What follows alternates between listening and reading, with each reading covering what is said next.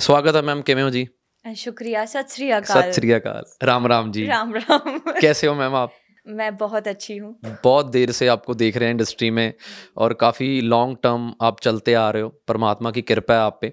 तो आज हम पॉडकास्ट में आपकी ज़िंदगी का तजर्बा आपसे सीखेंगे, आपने क्या एक्सपीरियंस किया और उम्मीद है कि आपसे बहुत कुछ सीखने को हमें मिलेगा आज। हाँ मैं भी आपसे बहुत कुछ सीख के जाऊँगी, क्योंकि पॉडकास्ट का मतलब ही शायद अब ये है कि लोगों को सुनना इसीलिए पसंद है क्योंकि लोग सुनना चाहते हैं लोग चाहते हैं कि हम कुछ ऐसी बातें यहाँ से सीख लें क्योंकि ये मेडिटेशन है एक तरीके से मैं बोल सकती हूँ तो बड़ा अच्छा लगता है लेकिन मुझे लगता है बहुत कम ही पॉडकास्ट करने चाहिए जी, जी। तो शायद ये एक अच्छा पॉडकास्ट रहे आपको लगता है कि मैम कि पॉडकास्ट करने से एक जो आर्टिस्ट है या जो कोई भी इंसान है उसकी एक रियल इमेज निकल के आ जाती है क्योंकि एक घंटे में जब कोई आपको सुन हाँ. रहा है हाँ। तो आपकी वो हर बात आपका रंग ढंग बोलना तरीका समझ आता है कि ये कैसा इंसान है? मुझे बिल्कुल लगता है कि हाँ शायद मुझे लगता है कि हर तरीके से ही इंसान एक रियली होता है। क्योंकि मैंने शुरू से ये कहावत सुनी है कि चोर को सभी चोर दिखते हैं। जी। तो ये बिल्कुल सच है कि आप दुनिया अपने नज़रिए से देखते हो। मैं अंदर से कैसी हूँ उसी नज़रिए से मैं आपको भी देखूँगी। आपके आसपास कौन है उनको भी देखूँगी। तो ये मेरे अंदर का है। तो आप बनावटी कुछ ही वक्त रह सकते हो ज़्यादा से ज़्यादा दस मिनट पंद्रह मिनट। लेकिन जब आपको एक रेगुलर बोलना पड़े जी। तो आप बनावटी नहीं रह सकते. आप बाहर आएगा ही आएगा। अब जब हम पे पब्लिक सुनेगी कि हमने क्या क्या बकवासें की क्या क्या बोला तो अब वो पब्लिक के ऊपर है। क्योंकि किसी को किसी मतलब हंड्रेड परसेंट लोगों को मैं पसंद नहीं आऊँगी ये फैक्ट है। uh, क्या पता फिफ्टी uh, फिफ्टी हो जाए कि uh, हाँ भाई ठीक है कि हाँ भाई नहीं नहीं नहीं सही नहीं है यार ये ऐसा तो नहीं सोचा था सपना को ऐसा तो ऐसा तो नहीं था दिमाग में सपना के लिए। तो अब वो अपने नज़रिए से हमें देखेंगी। तो जो अच्छे हैं मैं तो हमेशा बोलती हूँ भाई देखो तुम अच्छे हो तो मैं तुम्हें अच्छी दिखाई दूँगी और अच्छे नहीं हो तो फिर अपने आप को ठीक करो। जी जी। मैं अच्छी हूँ। मैं अच्छी हूँ। मैम आप पंजाब आए हो तो जब भी आपके दिमाग में पंजाब शब्द आता है पंजाब वर्ड आता है तो सबसे पहली चीज़ दिमाग में क्या आती है? पंजाब जब भी मेरे दिमाग में आता है मैं सच्ची बताऊँगी ये। देखिए मैं आ, आप म्यूज़िक इंडस्ट्री की बात करोगे तो इतने लोगों से मैं यहाँ नहीं मिली हूँ। मैंने एमी पाजी के साथ काम किया है और आर्नित के साथ काम किया है। वैसे मैं काफ़ी आर्टिस्टों से आ, ऐसे आमने सामने बैठ के मिली हूँ पर उस तरीके की केमिस्ट्री या उस तरीके का दिमाग या आप बोल सकते हैं वाइब मैच नहीं हुई कि भाई मैं काम कर सकती हूँ। तो काम मैंने बहुत कम लोगों के साथ किया म्यूज़िक इंडस्ट्री में, लेकिन जब भी पंजाब आता है दिमाग में तो मैं हमेशा बोलती हूँ कि आप कहीं फंसे हुए हो ना मतलब क्या रोबदार, दिलदार इंसान है यहाँ के? आप आप, मैं आपको एक एग्जांपल देती हूँ कि आप, मैं तो बाहर से ही हूँ। मैं भी यहाँ मतलब चौराहे पे खड़े होकर बोलती हूँ ना, पाजी मुझे ये प्रॉब्लम है। जी। तो पंजाब ही एक ऐसा है वो घर नहीं जाएँगे। सॉल्व करके दे के जाएँगे कि यह बाहर का कोई बच्चा आ रखा है इसको प्रॉब्लम ना आए। तो ये पंजाबियों की खास बात है कि कोई भी सिचुएशन में आप उन्हें डाल सकते हो और गट्स के साथ सामने आएँगे और आपको सोल्यूशन देके जाएँगे। मैम आपने इतनी अच्छी बात बोली बोली और मेरे को लगता है कि ये इंसान की एक जो नी होती है ना काइंड हम्म। होना किसी के दर्द को देख के दर्द महसूस करना ये हर इंसान में होना चाहिए। पर ये पंजाब के लोगों में कुछ ज़्यादा है। हाँ। ये लुटाने पे आए तो घर भी लुटा देंगे हाँ। किसी के लिए कि बताओ हमारी ज़रूरत कहाँ है। और ये अच्छी बात है क्योंकि आप बॉम्बे चले जाओ तो बॉम्बे काफ़ी लोग मुझे पूछते आप शिफ्ट क्यों नहीं हुए?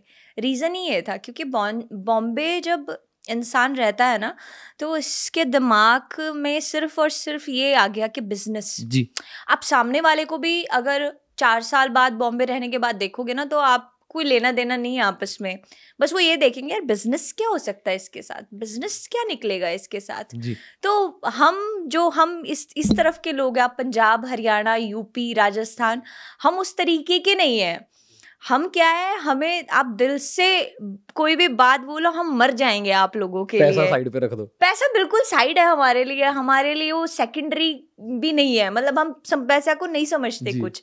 क्योंकि दिमाग में ये ये खानी दो रोटी है भाई। तो आज भी जैसे अगर आपको भी ऑप्शन मिले यार कोठी चाहिए या खेत चाहिए तो मुझे भी पता है खुले हैं हम कि यार खेत में ही रहेंगे। क्या ही करेंगे कोठी का? तो है मतलब आप जैसे 20-20 किलोमीटर के डिफरेंस में लैंग्वेज बदल जाती है लोगों का दिमाग बदल बदल जाता है देखने का नज़रिया बदल जाता है पहनावा बदल जाता है। तो ऐसे है लोगों का सबका अपना अपना है। तो आप सबसे पहले तो मुझे लगता है ये करना छोड़ दो। क्या करना छोड़ दो? जज करना छोड़ वाह जी वाह। किसी को भी। जी। आसपास जितने भी लोग हैं इनफैक्ट मैंने ये सबसे पहले खुद पे अप्लाई किया भाई मैं किसी को जज नहीं करूँगी। क्योंकि काफ़ी बार ऐसा हुआ है मेरे साथ कि मैंने कुछ बेकार लोगों के चक्कर में अच्छे लोग भी मेरी लाइफ से खो दिए। बहुत अच्छी बात बोली मैम आप है ना? क्योंकि जैसे मेरे पास काफ़ी स्टाफ है काफ़ी बच्चे काम करते हैं एक टाइम पे तो तीन चार बच्चे ऐसे हैं जिन्होंने कुछ गड़बड़ कर दी। तो उसके बाद क्या होता है मेरा दिमाग ऐसा हो जाता है दूसरे के लिए भी कि ये ठीक है? मतलब उसने ऐसा किया था ये तो ऐसा नहीं कर देगा। लेकिन एक्चुअल में वो ठीक है। जी। तो काफ़ी बार ऐसा होता है कि आप जब इतने बार धोखे खा लेते हो तो आपका दिमाग वैसा हो जाता है। लेकिन आप सबको एक जैसा कभी मत समझो। ये मैं अपना पर्सनल एक्सपीरियंस आपको बता सकती हूँ। सब एक जैसे नहीं होते और हर इंसान की अलग अलग फितरत होती है।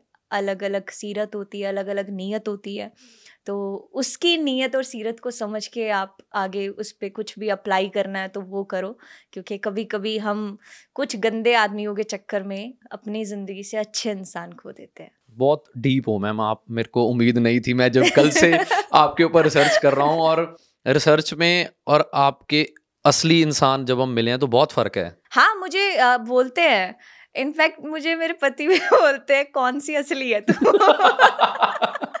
क्योंकि मैं स्टेज पे बिल्कुल अलग हूँ। जब मैं मेरे बेटे के साथ हूँ मैं बिल्कुल अलग हूँ। और मैं गा रही हूँ मैं अलग हूँ। मैं अपने स्टाफ के साथ बैठी हूँ मैं बिल्कुल अलग हूँ। मैं मेरी माँ के पास बैठी हूँ मैं बिल्कुल अलग हूँ। मैं सास ससुर के पास बैठी हूँ मेरी ननद के पास बैठी हूँ मैं अलग हूँ। तो मुझे लगता है शायद मैं रिश्तों के हिसाब से बैठती हूँ या काम के हिसाब से काम करती हूँ। तो हाँ मैं हर जगह अलग हूँ। मैम आपने पंजाब के लिए जो बात बोली कि ऐसे यहाँ पर हेल्पिंग हैंड हैं आपके लिए खड़े हैं वो हर इंसान में खूबी होनी चाहिए। आपका कुछ एक्सपीरियंस हुआ है ऐसा किसी पंजाबी के साथ जो अननोन बंदा आपके लिए खड़ेगा कि मैडम टेंशन ना लो। या पंजाब में हमारे ज़्यादा क्या चलता है कि तू भैने टेंशन ना ले असि खड़े हैं जे तेरे वाल कुछ चकेगा बहुत बार हुआ है एक बार नहीं मतलब इनफैक्ट अभी जैसे हम आए हैं तो हम रास्ते में यहाँ पे नहर जाती जी है जी साउथ सिटी हाँ हाँ नहर के आगे एक चौराया बनता है तो उस चौराहे पे ही हुआ है ये। तो मैं आपको इसीलिए बता रही थी कि वहाँ पे आपस में ट्रक ट्रक टकरा के और वहाँ पे पूरा जाम लग गया था और सुबह के छः बजे हम पैकअप करके घर की तरफ़ निकले थे। तो वहाँ किसी एक बंदे ने देख लिया कि सपना है गाड़ी में। तो वही वाली वही वाला गाँव हो गया भाई, सपना है अरे अरे गाड़ी में सपना है सपना है। तो वहाँ पे हमारे जो पाँच छः सरदार जी थे, उन्होंने बोला गाड़ी दे कोल नहीं आ रहा गाड़ी दे कोल नहीं आ जाना। कट देते तो तोड़े टोटे टोटे कर देवांगे। वाह जी वाह। तो उन्होंने मुझे वही वाली लैंग्वेज में बोला कोशिश की मैंने पर मुझे नहीं आती सच्ची में पंजाबी। पर बहुत अच्छे थे। और वहाँ मेरे ख्याल से डेढ़ घंटा लग गया उसको क्लीन करने में लेकिन वो वहीं खड़े रहे। मतलब उन्होंने अपने जो व्हीकल्स थे रखा। वो लास्ट में निकाले लेकिन वो वहीं खड़े रहे कि भाई इनको प्रॉब्लम ना है तो मुझे बहुत पसंद है। अगर ऐसे इंसान हर जगह होना तो शायद मेरे जैसी सपना सेफ़ रहेंगे। मैम, ऐसे इंसान दुनिया में आपको मिले हैं जिस हिसाब से आप इतनी बड़ी बात बोलते हो कि कभी किसी को जज मत करो। नहीं तो जैसा जैसा आपकी ज़िंदगी में आपको मैंने पॉडकास्ट से पहले भी बोला कि आपका तजर्बा बहुत ज़्यादा हो चुका है, क्योंकि आप इतना फेम पीक पे रहे हो कॉन्ट्रोवर्सीज में रहे हो, सब कुछ आपने ज़िंदगी में अपने हंडा लिया तो आप एक यूनिवर्सिटी हो। फेम फेम की।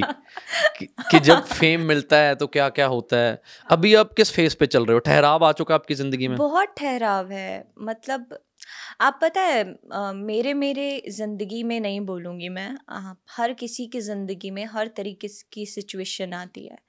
क्योंकि एक बात है कि भाई आप बहू बनी है तो आपको सास भी तो बनना है वाह जी वाह। जी। तो हर किसी के ज़िंदगी में हर तरीके की सिचुएशंस आती हैं। तो मैंने हर चीज़ देख ली बड़ी से बड़ी आप बोल सकते हो मैंने हर कुछ देख लिया और मैं इतनी ठहर गई हूँ कि मुझे अब हर महँगी चीज़ खोखली लगने लगी है। मुझे ऐसा लगता है कि यार मैं अगर सेल पे से कपड़ा ले रही हूँ तो वो बेटर है। मैम ये कब हुआ क्यों हुआ प्लीज़ बताइए। नहीं कब और क्यों हुआ ये तो नहीं पता। मुझे लगता है कि हर साल आप कुछ नया लेके हम्म, हम्म। समझ रहे हो और ज़िंदगी को। हाँ और हर साल आप कुछ नई चीज़ सीख जाते हैं। तो जैसे इस साल भी मैंने बहुत सारी चीज़ें सीखी हैं। तो होता है कि आप ठहर जाते हैं आप अपने आप ही ठहर जाते हैं क्योंकि आप जितना बाहर काम करते हैं जितनी आप दुनिया देखते हैं आ, बोलते हैं ना किताबें इतना नहीं पढ़ाती जितना आसपास के लोग आपको पढ़ा देते हैं। तो शायद मैंने लोग बहुत देख लिए। खुश हो मैम आप ज़िंदगी में अपनी सही बता मैं बहुत आपके लिए खुशी क्या है? मेरे लिए खुशी है मेरा परिवार। क्योंकि मैंने ऐसे लोग भी देखे हैं जिनके पास मैं चाहिए क्या मुझे? मुझे मस्त दो वक्त का खाना चाहिए और अच्छा ऐसा एक काम चाहिए जो मेरी वजह से चार और पेट भरे। वो मेरे पास है। मैं एक ऐसी आर्टिस्ट हूँ कि भाई जो कईयों का घर चला देती है। या आप कह सकते हो भगवान ने ही एक ज़रिया मुझे बना रखा है कि हाँ मेरी वजह से कई घर चल जाते हैं और एक इंसान के लिए आ, आपके लिए या एक हम किस लिए आए हैं? हम धरती पे किस लिए आए हैं? एक ज़रिया बन के आए हैं। हर इंसान ज़रिया है कि ये पाँच का पेट भरेगा ये दस का पेट हम्म। भरेगा इसका ये काम है इसका ये काम है। और हम अपनी रोज़मर्रा की ज़िंदगी में वो भूल जाते हैं कि हम ज़रिया है। आप आप इतने मत उछलो कोई फ़र्क नहीं पड़ेगा आपके पास कितनी महँगी गाड़ी है कितने महँगे आप कपड़े पहन रहे हो। जब वो महँगी गाड़ी वो महँगे कपड़े किसी एक बच... मैं मतलब मेरे को लगता है कि अगर मैं ग्यारह हज़ार का एक सूट ले रही हूँ तो वो मैं छह हज़ार का भी ले सकती हूँ। बिल्कुल। मैं अंदर से सुंदर हूँ तो मैं सुंदर ही लगूँगी। पर वो पाँच हज़ार अगर किसी ऐसे बच्चे के काम आ जाए कि हाँ भाई चलते फिरते के तो वो मुझे ज़्यादा खुशी दे देंगे। जी। वो छः हज़ार दस हज़ार के कपड़े में से अगर मैं लेस कर दूँ तो बोलते हैं ना कि भाई पता नहीं एक हमारे हरियाणा में बोलते हैं कि आप जितना कमा रहे हो उसका पच्चीस परसेंट डोनेशन में दो। जी जी तो जी. वो बहुत अच्छा और मुझे यहाँ आके बहुत अच्छा लगा। मुझे ऐसा लगा जैसे मैं मेरी वाइफ में आ गई। तो वो बहुत अच्छा लगा। और इनफैक्ट मैं भी आपसे पूछने ही वाली थी। एन जी का बताइए मुझे। मैं बड़ी तंग हूँ। एनजीओ के ऊपर मैंने एक फुल पॉडकास्ट किया भारती जी के साथ। Okay okay. तो उसमें मैंने इंडिया लेवल पे जी जी जी अच्छा। तो वहाँ पे मैंने पॉडकास्ट में सारा बताया एनजीओ क्या होती हैं कैसे होती हैं। तो पर अब अब अवेयरनेस बहुत फैल रही है। हमारी हाँ. पहली एनजीओ है दुनिया की एक ज़रिया फाउंडेशन जिसका कोई बैंक अकाउंट नहीं है। नाम कोई पेटीएम अच्छा नंबर नहीं है। एक ज़रिया है ना मैम? आपने जब बताया जब हाँ, आप बोल रहे थे। नाम बहुत अच्छा है एक ज़रिया। हाँ, मतलब ज़रिया। नाम मतलब खत्म हो गया सब देखो मैम पैसे देने वाले भी हैं इस दुनिया में जिनको ज़रूरत है वो भी हैं। हाँ। प्रॉब्लम कहाँ है? जो विचोले हैं। हाँ। अगर वो ठीक हो जाए उनका ठीक होना बहुत मुश्किल है हम्म, हम्म। क्योंकि पैसा चीज़ ही ऐसी है जिसको मिल जाए वो कह रहा है मेरा है। तो अगर वो जो पैसा देने वाला है और जिसको चाहिए ये सीधा मिल जाए बीच में जो दीवार है जो पर्दा उठ जाए तो वो पैसों की कभी भी मिस यूज़ नहीं होगा। नहीं पर मिल जाए वाला भी आप नहीं बोल सकते क्योंकि इस चीज़ पे मैं हम्म। आपसे डिबेट कर सकती हूँ मुझे जी. लगता है। मैंने डोनेशन की है मैं ऐसा नहीं बोल सकती मैंने डोनेशन नहीं की। लेकिन कई जगह मैंने ऐसे लोग भी देखे हैं देखिए मैं ये नहीं बोलूँगी कि सभी शायद ऐसे हो सकते हैं। जैसे एक लड़की है अगर मैंने उसको अडॉप्ट किया और मैंने उसको बोला चल बच्चे मैं तुझे पढ़ाती हूँ। तो वो मतलब उसके दिमाग में जो था कि सपना चौधरी मुझे पैसे दे देगी। हम्म। लेकिन मैंने पूछा तुझे चाहिए क्या? तो बिल्कुल। तो उस, उसने बोला मुझे पढ़ना है। चल बेटा मैं तेरे को पढ़ा देती हूँ। पर वो अब उस चीज़ में फंस गई। हम्म। क्योंकि पैसे तो आएँगे नहीं। और सपना जी पढ़ाने के लिए मान गए। पढ़ाने के लिए मान गई। अब वो मुझे बताइए कि एक बंदा इतना एक लालची क्यों हो जाता है सामने वाले को देख के? या जिसको मतलब हम्म। जैसे अगर मैं हूँ अगर मेरा मन किया डोनेशन करने का तो मैंने ऐसे ऐसे एन में डोनेशन दी है कि वो मुझे एज एन सपना चौधरी जज करके हम्म। जैसे मान लीजिए मेरा एक महीने का अभी मैंने इतना ही काम किया और मैं चाहती हूँ कि भाई मैंने पच्चीस हज़ार डोनेशन में देने हैं। पर सामने से एनजीओ से मुझे कॉल आता मैडम पच्चीस ही हज़ार? आप तो सपना चौधरी हो ना?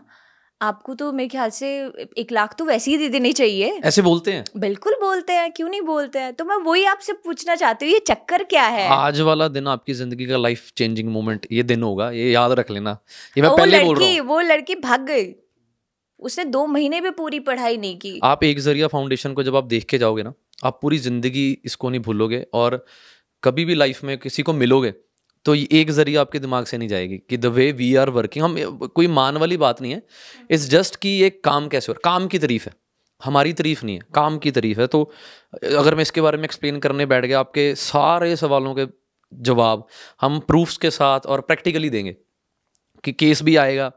उसको पकड़ना भी है। बस मैं आपको एक बात बताता हूँ क्योंकि जो हमारी ऑडियंस है पंजाब की, वो बहुत बखूबी जानती है। तो अगर मैं वही बातें रिपीट करूँगा, वो बोलेंगे, आपको ऑलरेडी पता है कि तुम क्या हो। पर आपके हरियाणा वालों के लिए, जो हरियाणा वाले आपकी ऑडियंस ये पॉडकास्ट देखेगी, देखो, मैम पॉडकास्ट में और कैमरे में हर इंसान अच्छा बनता है। मैं कोई भी बात ऐसी नहीं बोलूँगा जो मेरे लिए बुरी हो। मैं अच्छा अच्छा बोलूँगा। पर आपने बोला कि मिलने के बाद पता मैं लगता बोल देती हूँ। अब खुद के लिए? मैं खुद के मेरे अंदर भी काफ़ी कमियाँ हैं मैं कोई हंड्रेड परसेंट तो हूँ नहीं।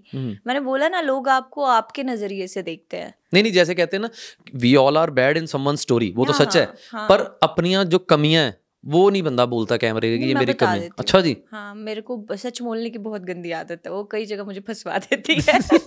फिर तो फिर तो मैं ज़िंदगी में पहले इंसान ऐसे मिल रहा हूँ जो हम आप उसकी भी बात करेंगे। मैं जो एनजीओ वाली बात कंप्लीट कर लूँ। तो ये जो एनजीओ में क्या है सबसे पहले जो आपने बात बोली कि हमारे पास पेशेंट्स आते हैं। हम उनकी वेरिफिकेशन करते हैं घर तक जाकर।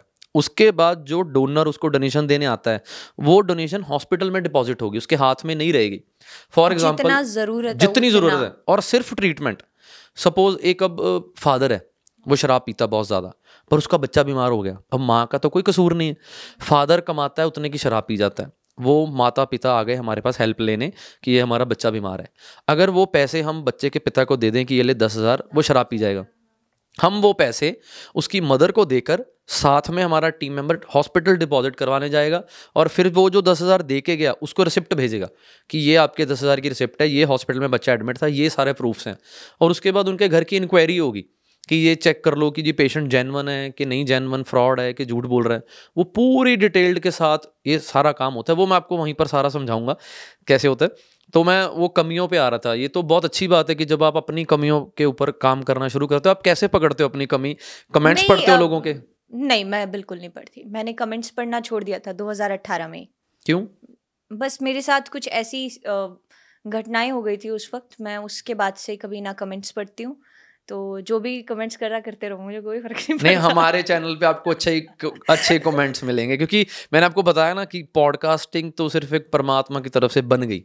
नहीं पर मैं सच्ची नहीं पढ़ती क्योंकि अभी मैंने एक आर्टिकल देखा था एक लड़का था जिसने लड़की का कोई ट्रांसफॉर्मेशन वीडियो बनाया था और उसने सुसाइड कर लिया बिल्कुल कर बिकॉज़ ऑफ़ कमेंट्स उसका नाम था सुधांशु था शायद उसके ऊपर हाँ। रील भी बनाई थी हमने। हाँ मैंने देखा था उसका आर्टिकल पढ़ा प्रियांशु। मुझे नाम नहीं ध्यान पर मैंने उसका पूरा वो देखा था। तो वो ट्रांसजेंडर था। हाँ वो सेम सिचुएशन से मैं निकल के आई हूँ। तो वो सिचुएशन मैं उस बच्चे की समझ सकती हूँ आके कितना बुरा लगता है क्योंकि साफ़ बात है आपने भी शायद कोशिश की थी सुसाइड हाँ वही वही सेम मैंने बोला ना सिचुएशन से मैं निकल के आई हूँ। वैसे वो सिचुएशन कैसे बनती है मैं फील तो मैं भी कर सकता हूँ पर जो लोग ये चीज़ों से नहीं गुजरे वो कभी फील नहीं कर कर सकते। मैं वो जो कमेंट करते हैं घर बैठकर उनके लिए सिर्फ़ एक कमेंट होता है। वो भूल भी जाते हैं कि हमने कोई कमेंट किया है पर कमेंट पढ़ने वाला बहुत दिल पे लगा जाता है। नहीं वो ठाली है ना उनको उनको एक्चुअल में काम ही नहीं है। वो आपका मेरे को एक्शन याद है। हाँ। वो काम नहीं है उनको कुछ। और हम उनको काम देंगे। अगर हम उनके कमेंट्स पढ़ रहे हैं ना और मैंने काफ़ी आर्टिस्टों को बल्कि कमेंट्स पे रिप्लाई करते भी देखा है तो मैं यही सोचती हूँ कि नहीं देना चाहिए नहीं बोलना चाहिए किसी को भी क्योंकि वो देखिए कमेंट्स हुआ और एक दूसरे से बातचीत क्योंकि अभी ना कमेंट्स बहुत कॉमन सी चीज़ हो गई है कि हाँ आया हाथ में कैसे लग रही अरे मोटी लग रही है। अरे मैडम आप बहुत मोटी लग रही हो। मैं किस सिचुएशन में मोटी हूँ? डफर तुझे पता भी नहीं। बिल्कुल। तो तू क्यों ही बोल रहा है है ना? क्योंकि कि वो मेरा है मेरे को भाई पोस्ट करना है मैं डालूँगी वो मेरा काम आप है। चंट हो मैम आपने खुद बोला था आप चंट हो। हाँ। चंट कैस किसको कहते हैं? मैं अपनी सिस्टर को बोलता हूँ चंट। तो आप चंट कम मतलब चंट आप बोल सकते हो कि उसको पता है सामने हम्म। वाला मतलब मुझे पता है कि अगर कोई मेरे पास आया है और वो मुझे बड़े प्यार से बटरिंग कर रहा है बता रहा है काम कि काम हाँ, काम से। तो मुझे पता है भाई तेरे को मेरे से काम है। तो मैं उस मामले में बड़ी चंटू मुझे पता है तुझे काम है तू काम बोल। जी। सीधा काम बोल मैं बोल तो रही हूँ। लोग क्या कोशिश करते हैं कि सामने वाले को हम अपने अंडर में भी ले लेते हैं सामने वाले को ना मीठी मीठी बातें भी कर लेते हैं और सामने वाले से काम भी निकाल लेते बेस हैं। बन जाएगा पूरा।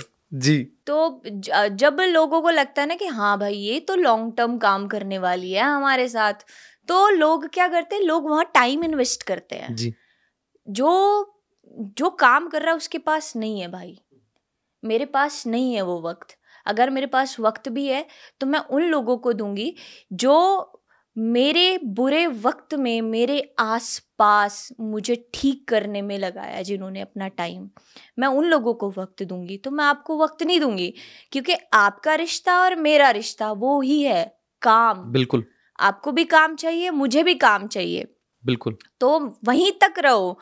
तो मुझे मैं कभी कभी बैठ के बहुत हंस देती हूँ ऐसे लोगों पे।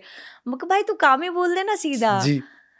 मैं मैं हूँ उसके लिए प्रिपेयर हूँ रेडी हूँ तो टेंशन मत ले तो सीधा काम बोल। जी।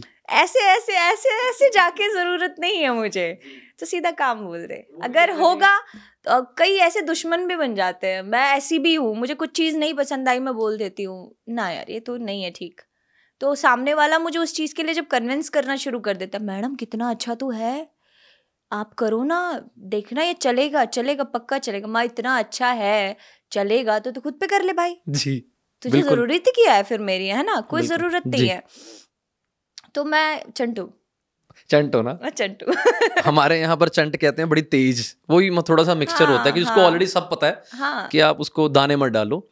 काम की बात बताओ सीधी क्या है? और वो मैं ये बोल सकती हूँ कि मुझे एक मेरी जर्नी ने सिखाया क्योंकि आज से अगर मैं आठ नौ साल पहले की बात करूँ तो भीगा कौआ पल के मारता है। ना यूँ जी। मैं ऐसी सी थी। कोई आओ कुछ बोल जाओ कोई जवाब नहीं देना कुछ बोलना नहीं। और आज मैं ऐसी हो गई हूँ मुझे सामने वाला ऐसा खटकता है जब लालच में बैठता है मेरे पास।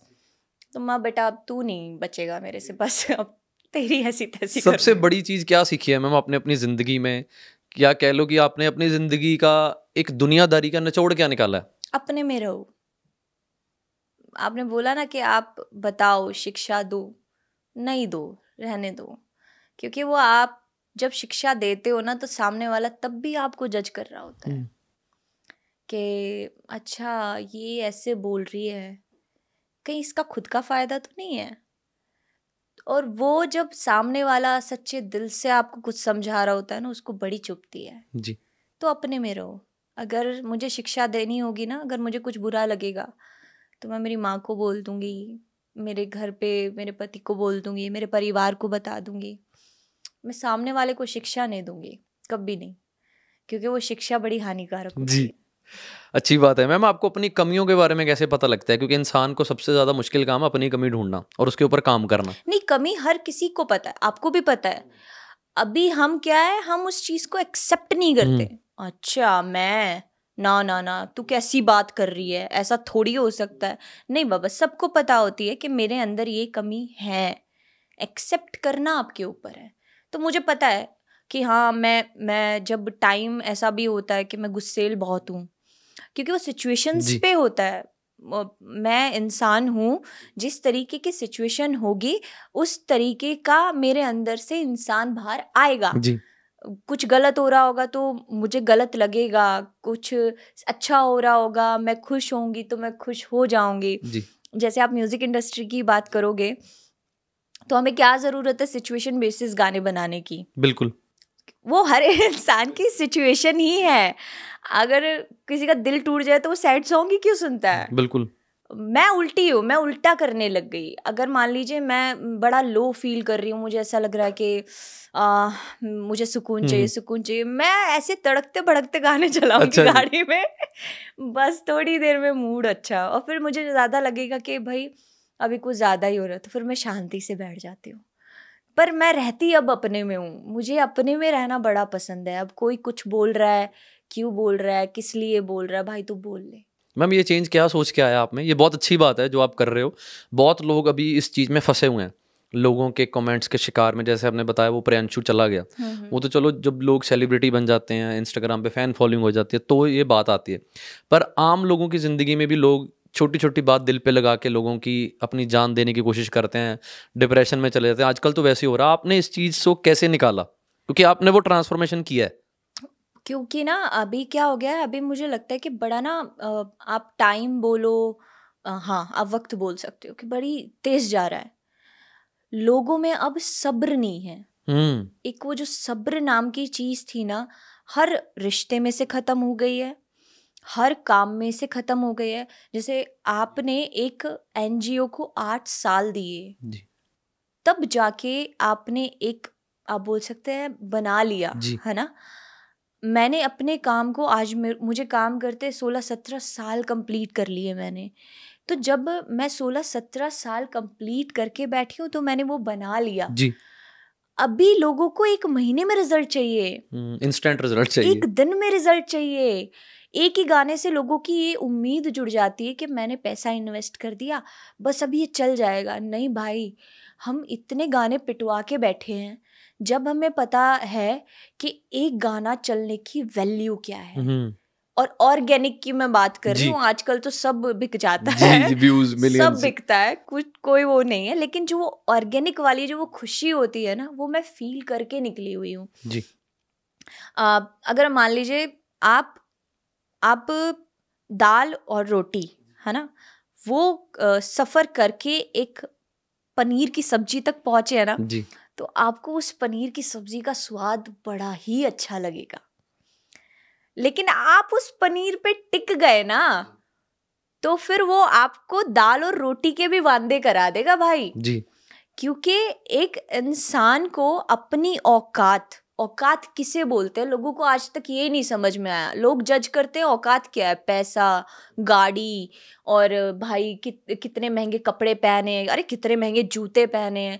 ये औकात नहीं होती। औकात होती है अंदर की औकात कि हाँ मुझे ज़मीन पे भी सोना आना चाहिए मुझे बिस्तर पे भी सोना आना चाहिए। मैं दाल रोटी खा रहा हूँ तो मुझे उसमें भी स्वाद आना चाहिए और मैं बटर चिकन खा रहा हूँ तो मुझे उसमें भी स्वाद आना चाहिए। सब्र है नहीं आपके अंदर आप अंदर से मरे पड़े हो आपको हर चीज़ तेज़ तेज़ तेज़ तेज़ तेज़ चाहिए। घर में क्या सिचुएशन हुई पड़ी है आपको कोई लेना देना नहीं है और फिर आप बात करते हो यार मैं तो डिप्रेशन में हूँ। मैम बड़ा अच्छा लग रहा है आपसे बात करके आपकी सोच सुन के मतलब मैं तो ऑल दो हम पॉडकास्ट से पहले भी बैठे हैं पर आप बाकमाल सोच के साथ चल रहे हो दुनिया में। हाँ मैं मैं भी बहुत अच्छी हो गई मुझे भी लग रहा है। कैसे हुए मैम आप अच्छे? क्या सुनते हो? आ, सुनती मैं मेरे पति को। हूँ हम्म, क्रेडिट उनको जाता है। बस उसी को सुनती हूँ क्योंकि आ, वो मुझे लगता है कि वो मेरे से भी एक्सट्रीम आगे है इन चीज़ों में। उससे भी आ, कोई फ़र्क नहीं पड़ता कि लोग क्या बोलते अगर उसे फ़र्क पड़ता तो आज शायद वो सपना चौधरी से शादी ही नहीं करता। क्यों? एज इन अगर मैं सपना चौधरी जी को फेम को सारा साइड पे निकाल दूँ एक as a normal human being मैं आपको सुनूं तो आपकी सोच आपका किरदार बहुत ऊँचा है फेम से भी ऊपर है आपके। हाँ लेकिन लोग हमारे को हमारे काम से भी जज करते हैं ना। ये लोगों की सोच में है तो लोग जब सोचते हैं तो बस यही सोचते हैं अच्छा स्टेज परफॉर्मर है भाई कैसी ही होगी। ये क्यों होता है मैम क्योंकि लोगों की सोच है। आप कैसे ही बदल लोगे? आ, वो उनके अंदर की गंदगी है। आप जब अपने घर में आप किसी को परवरिश क्या बोलते हैं? यही जी, तो बोलते हैं ना कि आप जब बच्चा बड़ा करते हो तो आप उसको अगर ये सिखाओगे टीवी में किसी का डांस चल रहा है लड़की को लड़की के नज़रिए से देखना सिखाओ। हम्म। तो मुझे लगता है कि वो टीवी में उसको एज एन परफॉर्मर ही देखेगा। बिल्कुल। आप एकदम से अगर किसी की परफॉर्मेंस आ रही है तो आप ये करोगे क्या देख रहा है? बंद कर इसको. बिल्कुल। उस वो छः सात साल का बच्चा आठ साल का बच्चा उसके दिमाग में क्या जाएगा? यही जाएगा। और उनकी भी गलती नहीं है। माँ माँ बाप अपने बच्चे को लेके प्रोटेक्टिव होते हैं। आ, किसी एक बेवकूफ़ ने मेरे से एक बात पूछी थी कि आप अपने बच्चे को अपना डांस दिखाओगे? हाँ मैं बिल्कुल दिखाऊँगी। बिंदास दिखाऊँगी। क्योंकि मैंने ऐसा कोई डांस किया ही नहीं जो मैं अपने बच्चे से छुपा के बैठूं। नो no, दिखाऊँगी। ऐसे तो फिर बड़े बड़े जो आर्टिस्ट है बड़ी बड़ी दीपिका पदुकोण हो गई क्या वो गहराइया फ़िल्म नहीं दिखाएगी अपने बच्चे को? जी। कैसी बात करते हो? हम तो फिर भी बहुत पीछे हैं मर्यादा में हैं हमें अपने लिमिट्स पता है और हम उन लिमिट्स में रह के अपना काम कर रहे हैं। तो ये आपकी घटिया सोच है। आप जो सोच रहे हो ना आप सोचते रहो आप अपना काम बखूबी निभा रहे हो। मैं मेरा काम बखूबी निभा रही हूँ आपको इग्नोर करके। जी। नहीं मैम आप सच में अभी तक जो पॉडकास्ट से बैठ पहले हम बैठे हैं अब बैठे हैं मेरे को आपकी सोच आपका किरदार क्योंकि भगवान ने कोई मेरे को ये शक्ति तो नहीं दी अभी तक इतनी दुआओं से कि मैं ये टेबल उठा दूँ पर वाइबिंग पावर बहुत दी है कि वाइब्स क्या होती हैं या आपको एक इंसान के बोलने के बाद का किरदार उसकी सोच उसकी रूह के अंदर क्या है माइक पे क्या है वो पता लग जाता है। हाँ काफ़ी लोग मुझे बोलते भी है आप आप ऐसे ऐसा सोचा नहीं था आप ऐसे मिलोगे। मगर फिर सोच के आई क्यों थे? सोचना चाहिए ही नहीं था। मैं मैं नहीं सोचती। मैं जब तक एक व्यक्ति को कम से कम दस बार नहीं मिल हम्म। मैं उसके बारे में कोई राय नहीं बनाऊँगी। ये मेरा अपना ओपिनियन है कि आपको किसी के बारे में राय नहीं बनानी चाहिए। आपकी राय आप तक सीमित है उस बंदे को पता भी नहीं लेकिन परमात्मा ने बोला कि सबसे इजी काम क्या है? चुगली। बिल्कुल। कहीं बैठ के कर लो कोई फ़र्क नहीं पड़ता। लेकिन आप कर रहे हो ना तो आप भूल जाते हो कि कौन देख रहा है। बोल लो ना पर परमात्मा सब देख रहा है। भगवान में विश्वास रखते हो मैम आप? मैं बहुत रख आप भगवान को किस रूप में मानते हो? मेरे लिए तो भगवान एक है। चाहे वो हम्म। प्रभु राम कह लो चाहे वो गुरु नानक देव जी कह लो सब एक है। आप किस रूप में उनको याद करते हो? रूप में। आप उनको याद करते हो? किनको भगवान को। बैठते हो हाँ, उनसे बातें करते हो। आराम से और वो सुनते भी हैं। आपको दिल से बात करनी आनी चाहिए सुनते हैं। हम बहुत अच्छे से सुनते हैं। और जब मुझे लगता है कि एक इंसान की परमात्मा सुननी शुरू कर दे ना फिर आप ऐसे ही हो जाते हो। आपने पूछा ना ऐसे कैसे हो गए? जी जी। ऐसे ही हो जाते हो क्योंकि अब फ़र्क नहीं पड़ता। जब वो सुनने लग जाए ना तो कौन क्या कह रहा है क्या फ़र्क पड़ेगा? क्योंकि वो हैं वो अपने आप देख लेंगे अपने आप संभाल वो कहते हैं ना कि जब अंदर की आवाज़ आने लग जाए तो बाहर का शोर बंद कर दो। तो आप अंदर की आवाज़ आजकल सुन रहे हो?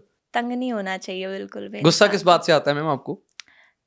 मुझे गुस्सा आता है कि जब अपना काम निकलवाने के लिए लोग किसी दूसरे का यूज़ करने के लिए सोचे हम्म।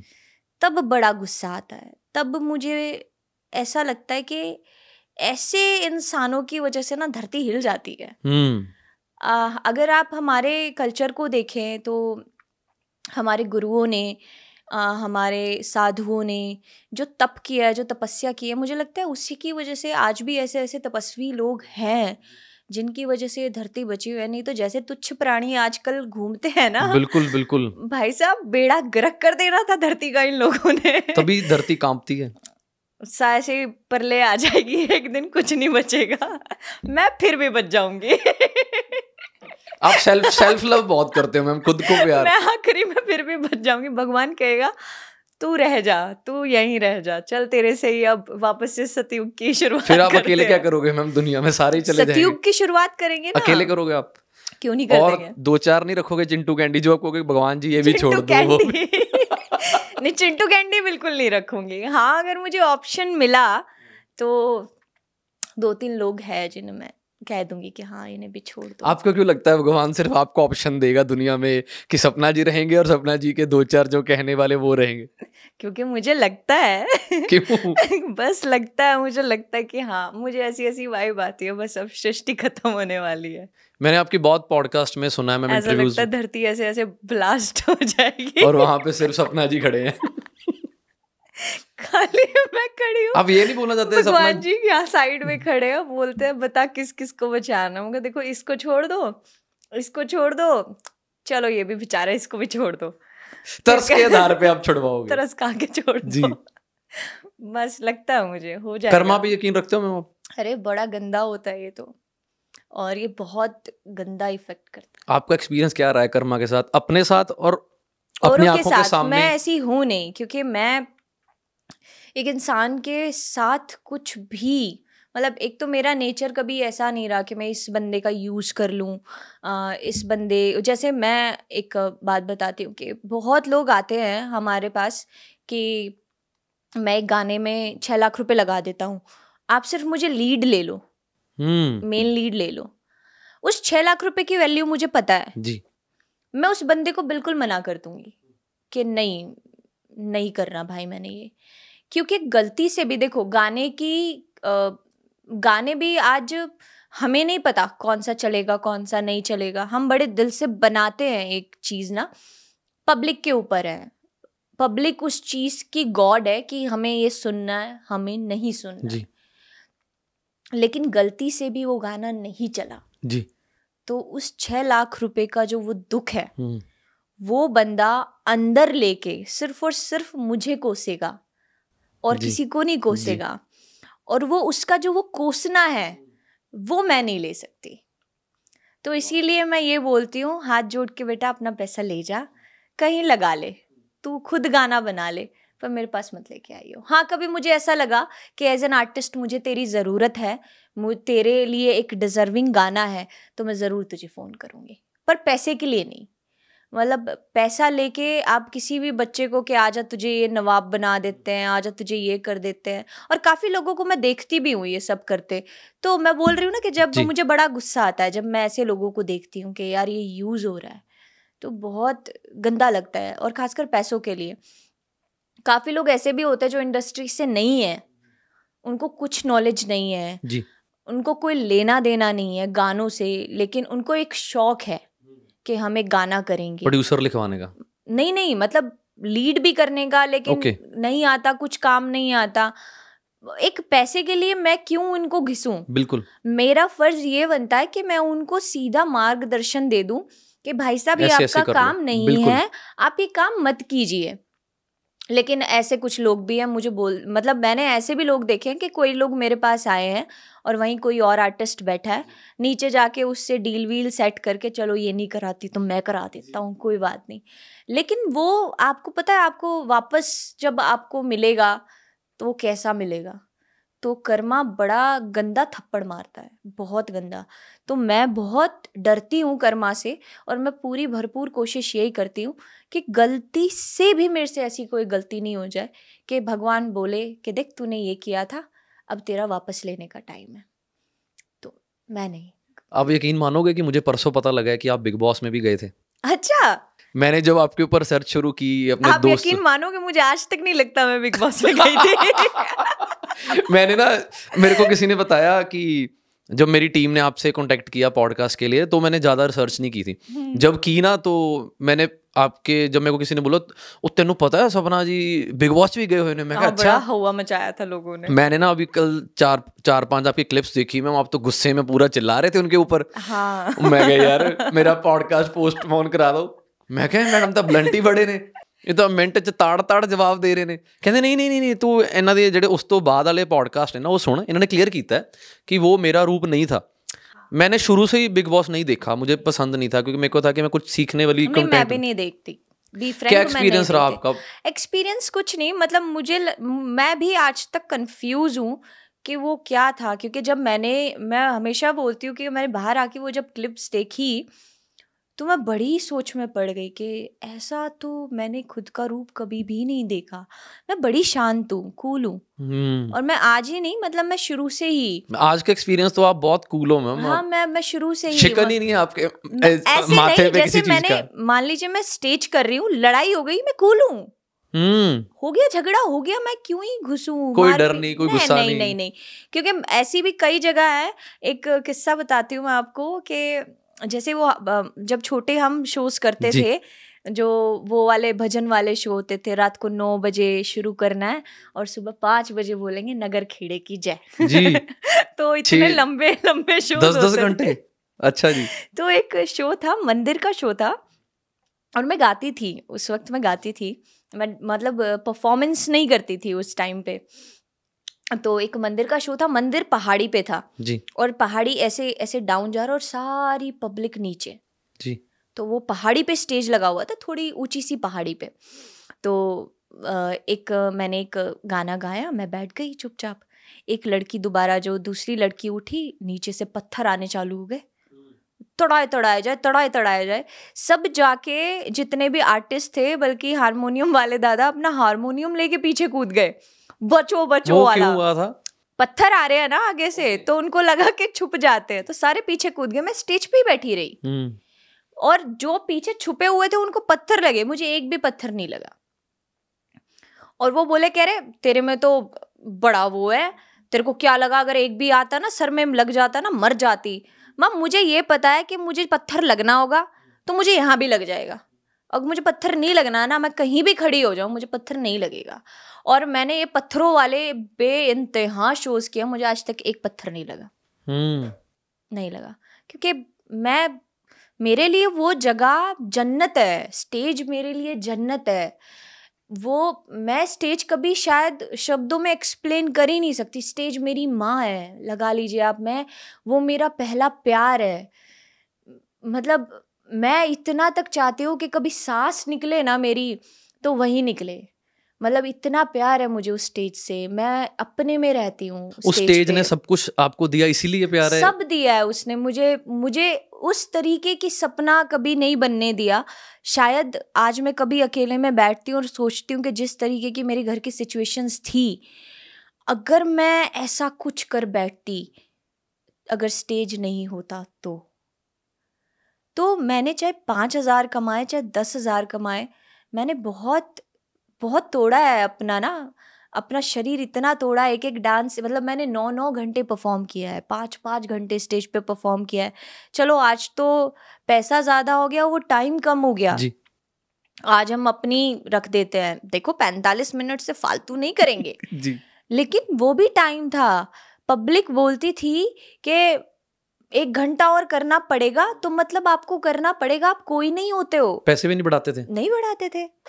लेकिन अगर वो स्टेज नहीं होता पर वो पंद्रह हज़ार की खुशी इसलिए है आज मुझे वो पंद्रह सौ रुपये से जब मैंने शुरू किया था वो इसीलिए मुझे आज खुशी है कि एक्चुअल में मैं जैसी सपना थी आज भी वैसी ही सपना है उस स्टेज की वजह से। पता नहीं कैसे पाथ पे मैं निकल जाती कहाँ होती कैसी होती पब्लिक और वो स्टेज मेरे लिए हमेशा मेरे भगवान से भी आगे रहेंगे। और उनका कर्ज शायद मैं बोलती हूँ, बोलते हैं ना, इस जन्म तो चुकाया नहीं जाएगा, अगले जन्म ज़रूर कोशिश करेंगे। पर मैं कितने भी जन्म ले लूँ, पब्लिक का कर्ज और स्टेज का कर्ज मैं कभी नहीं चुका सकती। कभी होगा भी नहीं मेरे से मेरे जहन में भी नहीं है कि मैं अगर आऊँगी तो कैसे चुकाऊँगी भाई? नहीं चुकाया जाए मैम बड़ी छोटी उम्र में आपने घर से बाहर पैर रख लिया था कमाने के लिए अपने घर हम्म। की ज़िम्मेदारी के लिए। ये सिचुएशन कैसे बनी थी? ये जैसे मैं ही थी मेरी बड़ी बहन थी उसकी शादी हो गई हम्म। थी तो भाई छोटा था मम्मी मैं और भाई ही थे। तो घर में कुछ इनकम सोर्स थी नहीं। फादर मेरे आठ नौ साल तक बेड पे थे। तो मम्मी और पापा की जो लव मैरिज थी एक तो मम्मी और मेरे पापा की तो मेरी मम्मी मेरे पापा को इतना प्यार करती थी कि उन्होंने मेरे पापा को मतलब सरकारी हॉस्पिटल से बहुत डर लगता था। वो जब भी उनका वो टाइम आता था कि हॉस्पिटल जाना है क्योंकि मेरे पापा बीस दिन तो हॉस्पिटल ही रहते थे ऐसी सिचुएशन में थे। तो जब भी ऐसा होता था तो मेरी मम्मी को एक बात बोलते थे यार प्लीज़ सरकारी हॉस्पिटल मत लेके जाइयो। तो मेरी मम्मी बोलती थी जब तक मैं ज़िंदा हूँ आप सरकारी हॉस्पिटल तो नहीं जाओगे। तो हमारा जितना भी मेरी मम्मी का बिज़नेस था मेरे पापा का बिज़नेस था गाड़ियाँ थी तो सारा ही पैसा मेरे पापा पे लग गया था। तो हम ऑलरेडी कर्ज में थे। तो घर की सिचुएशंस ऐसी हो गई थी कि जिनसे हमने पैसे वैसे ले रखे थे वो घर पे मेरे पापा के जाने के बाद आके उल्टा सीधा बोलने लग गए। बड़ा गंदा व्यवहार करने लग गए, उल्टा के यूँ और बोलते थे, अगर घर खाली नहीं गया ना तो तीन दिन में ये बर्तन वर्तन तुम्हारे बाहर होंगे। तो हम बड़े सोचते थे, फिर धीरे धीरे करके मुझे लगा, बेस्ट यही है, क्योंकि थोड़ा बहुत डांस आता था, डांस मैंने कहीं से सीखा नहीं। तो पंद्रह अगस्त छब्बीस जनवरी को मैं स्कूल में परफॉर्मेंस करती थी वो परफॉर्मेंस काम आई। जी।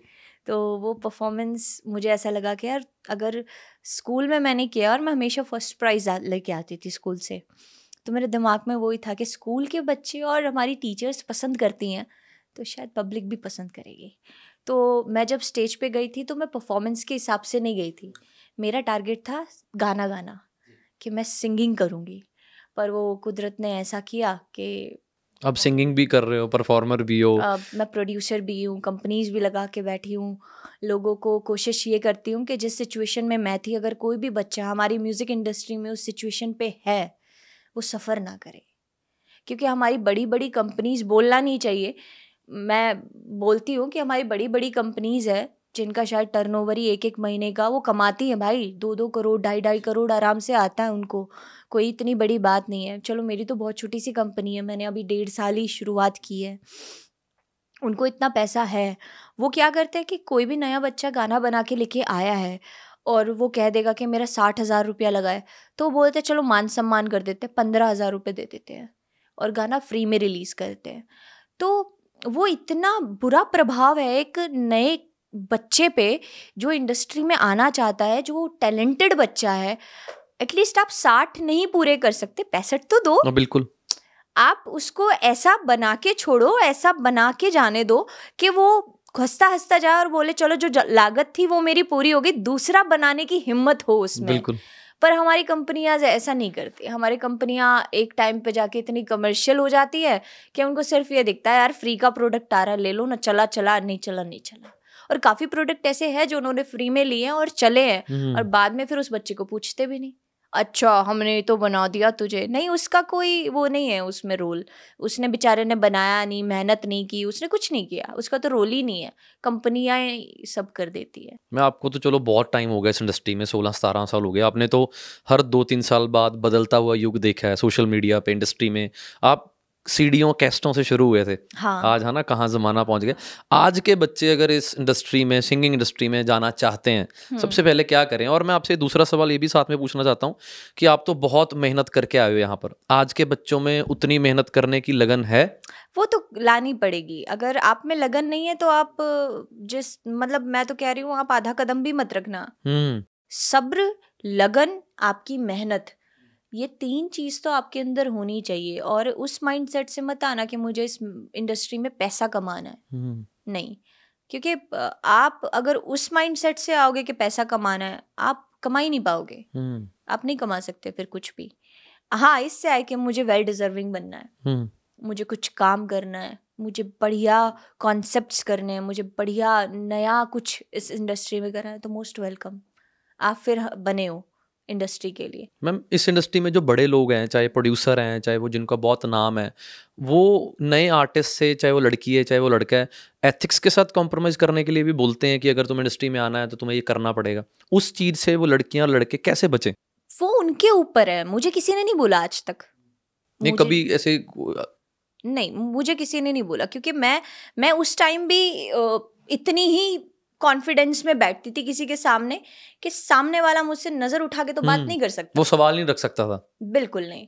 आप यूँ लू लू लू लू करके जाओगे काम दे दो काम दे दो करके जाओगे तो वो उनका कॉन्फिडेंस लेवल बढ़ता है। अगर हम्म। आप टैलेंटेड हो तो उसको आपकी ज़रूरत है। ये दिमाग में डाल के जाओ कि आप टैलेंटेड हो मैं अपना प्रोजेक्ट रखूँगा सामने वाला मुझे पैसा देगा। अगर आप वैसे बच्चा बन के जाओगे और ये सोचोगे तो फिर आपको फेस करना पड़ेगा। जैसे आपने एक इंटरव्यू में बताया था कि मैंने कभी भी किसी से मा, काम मांगने नहीं गई। बॉलीवुड वाले आए थे कि ये चाहिए मैं नहीं पीछे कभी गई। ये भी बहुत बड़ा कारण है कि अगर आप काम ऐसा करो तो लोग आपके पीछे पीछे मैंने आएँगे। काफ़ी बड़ी बड़ी मूवीज़ के गाने छोड़े हैं बिकॉज़ ऑफ़ मनी मैं आज उस आप बोल सकते हो मैं इतनी बड़ी आर्टिस्ट नहीं हूँ लेकिन अगर कहीं से मुझे कॉल आया है और बोल रहे हैं कि जी फलानी ग- मतलब फ़िल्म आ रही है और फलाने सुपरस्टार की है आपको इतनी अच्छी अपॉर्चुनिटी मिल रही है आप पैसा मांग रहे हो। हाँ भाई मैं पैसा मांगूँगी। हम्म। आपको नहीं देना वो आपका कॉल है। अच्छा उनको लगता है कि शायद हमारे साथ काम करना ही बहुत बड़ी बात है। हम्म। ये होता है। होता है। और मैं काफ़ी बड़े गाने ऐसे हैं जो फ्री फ्री के दिए हुए हैं सबको पता होता है।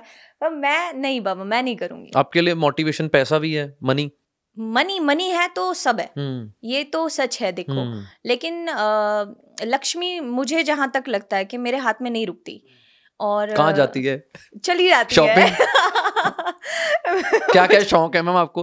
खर्चे खर्चों में क्या क्या शौक है? खर्चने में क्या खर्चों क्या में ऐसा कुछ मुझे हम्म। मेरे पर्सनल के लिए कुछ शौक नहीं है। मतलब मुझे तो जो खिला दो जो पहना दो मुझे लगता है ठीक है ये रवैया देखना कि सामने हाँ, वाले इंसान का वे ऑफ़ जो वो है हाँ, वो क्या है? हाँ हाँ। और मुझे शॉपिंग करना पसंद है मेरे पूरी फैमिली के लिए। हम्म। मतलब मैं खूब ले आऊँगी, खूब, और वो मेरे को डांट भी खानी पड़ती है उसके लिए, पर मुझे बहुत पसंद है। बच्चों के लिए लेके आना इनके लिए लेके आना तो मैं करती रहती हूँ। जो रेड लाइट्स पे बच्चे होते हैं उनको कुछ चीज़ें ला के देनी। तो मेरे को उस तरीके के शौक है। मुझे ऐसे शौक नहीं है कि मुझे मेरे लिए इतनी महँगी ड्रेस लेनी है। हम तो कोलैब पे भी कर लेते हैं जी। मैम जैसे आपका राजनीति में भी इंटरेस्ट है आप पीछे नहीं नहीं है। राजनीति ज्वाइन किया लोगों आपने। को लगता है मेरा कोई नहीं मेरा सवाल तो ये है कि अगर आपको राजनीति में आकर एक दिन के लिए पीएम बनाया जाए तो क्या क्या चेंजेस लाओगे आप? जो महसूस करते हो आप? पहली बात तो मैं ये बैनर्स लगवाना बंद करवाऊँगी। अच्छा जी मतलब प्रचार नहीं आप दिखना चाहते? नहीं किसी भी चीज़ का प्रचार नहीं होना चाहिए क्योंकि पहले जो प्रचार होते थे वो ग्राउंडेड होते थे। हम्म। बंदे से बंदे का जो बोलते हैं ना और वो जेनविन होते थे।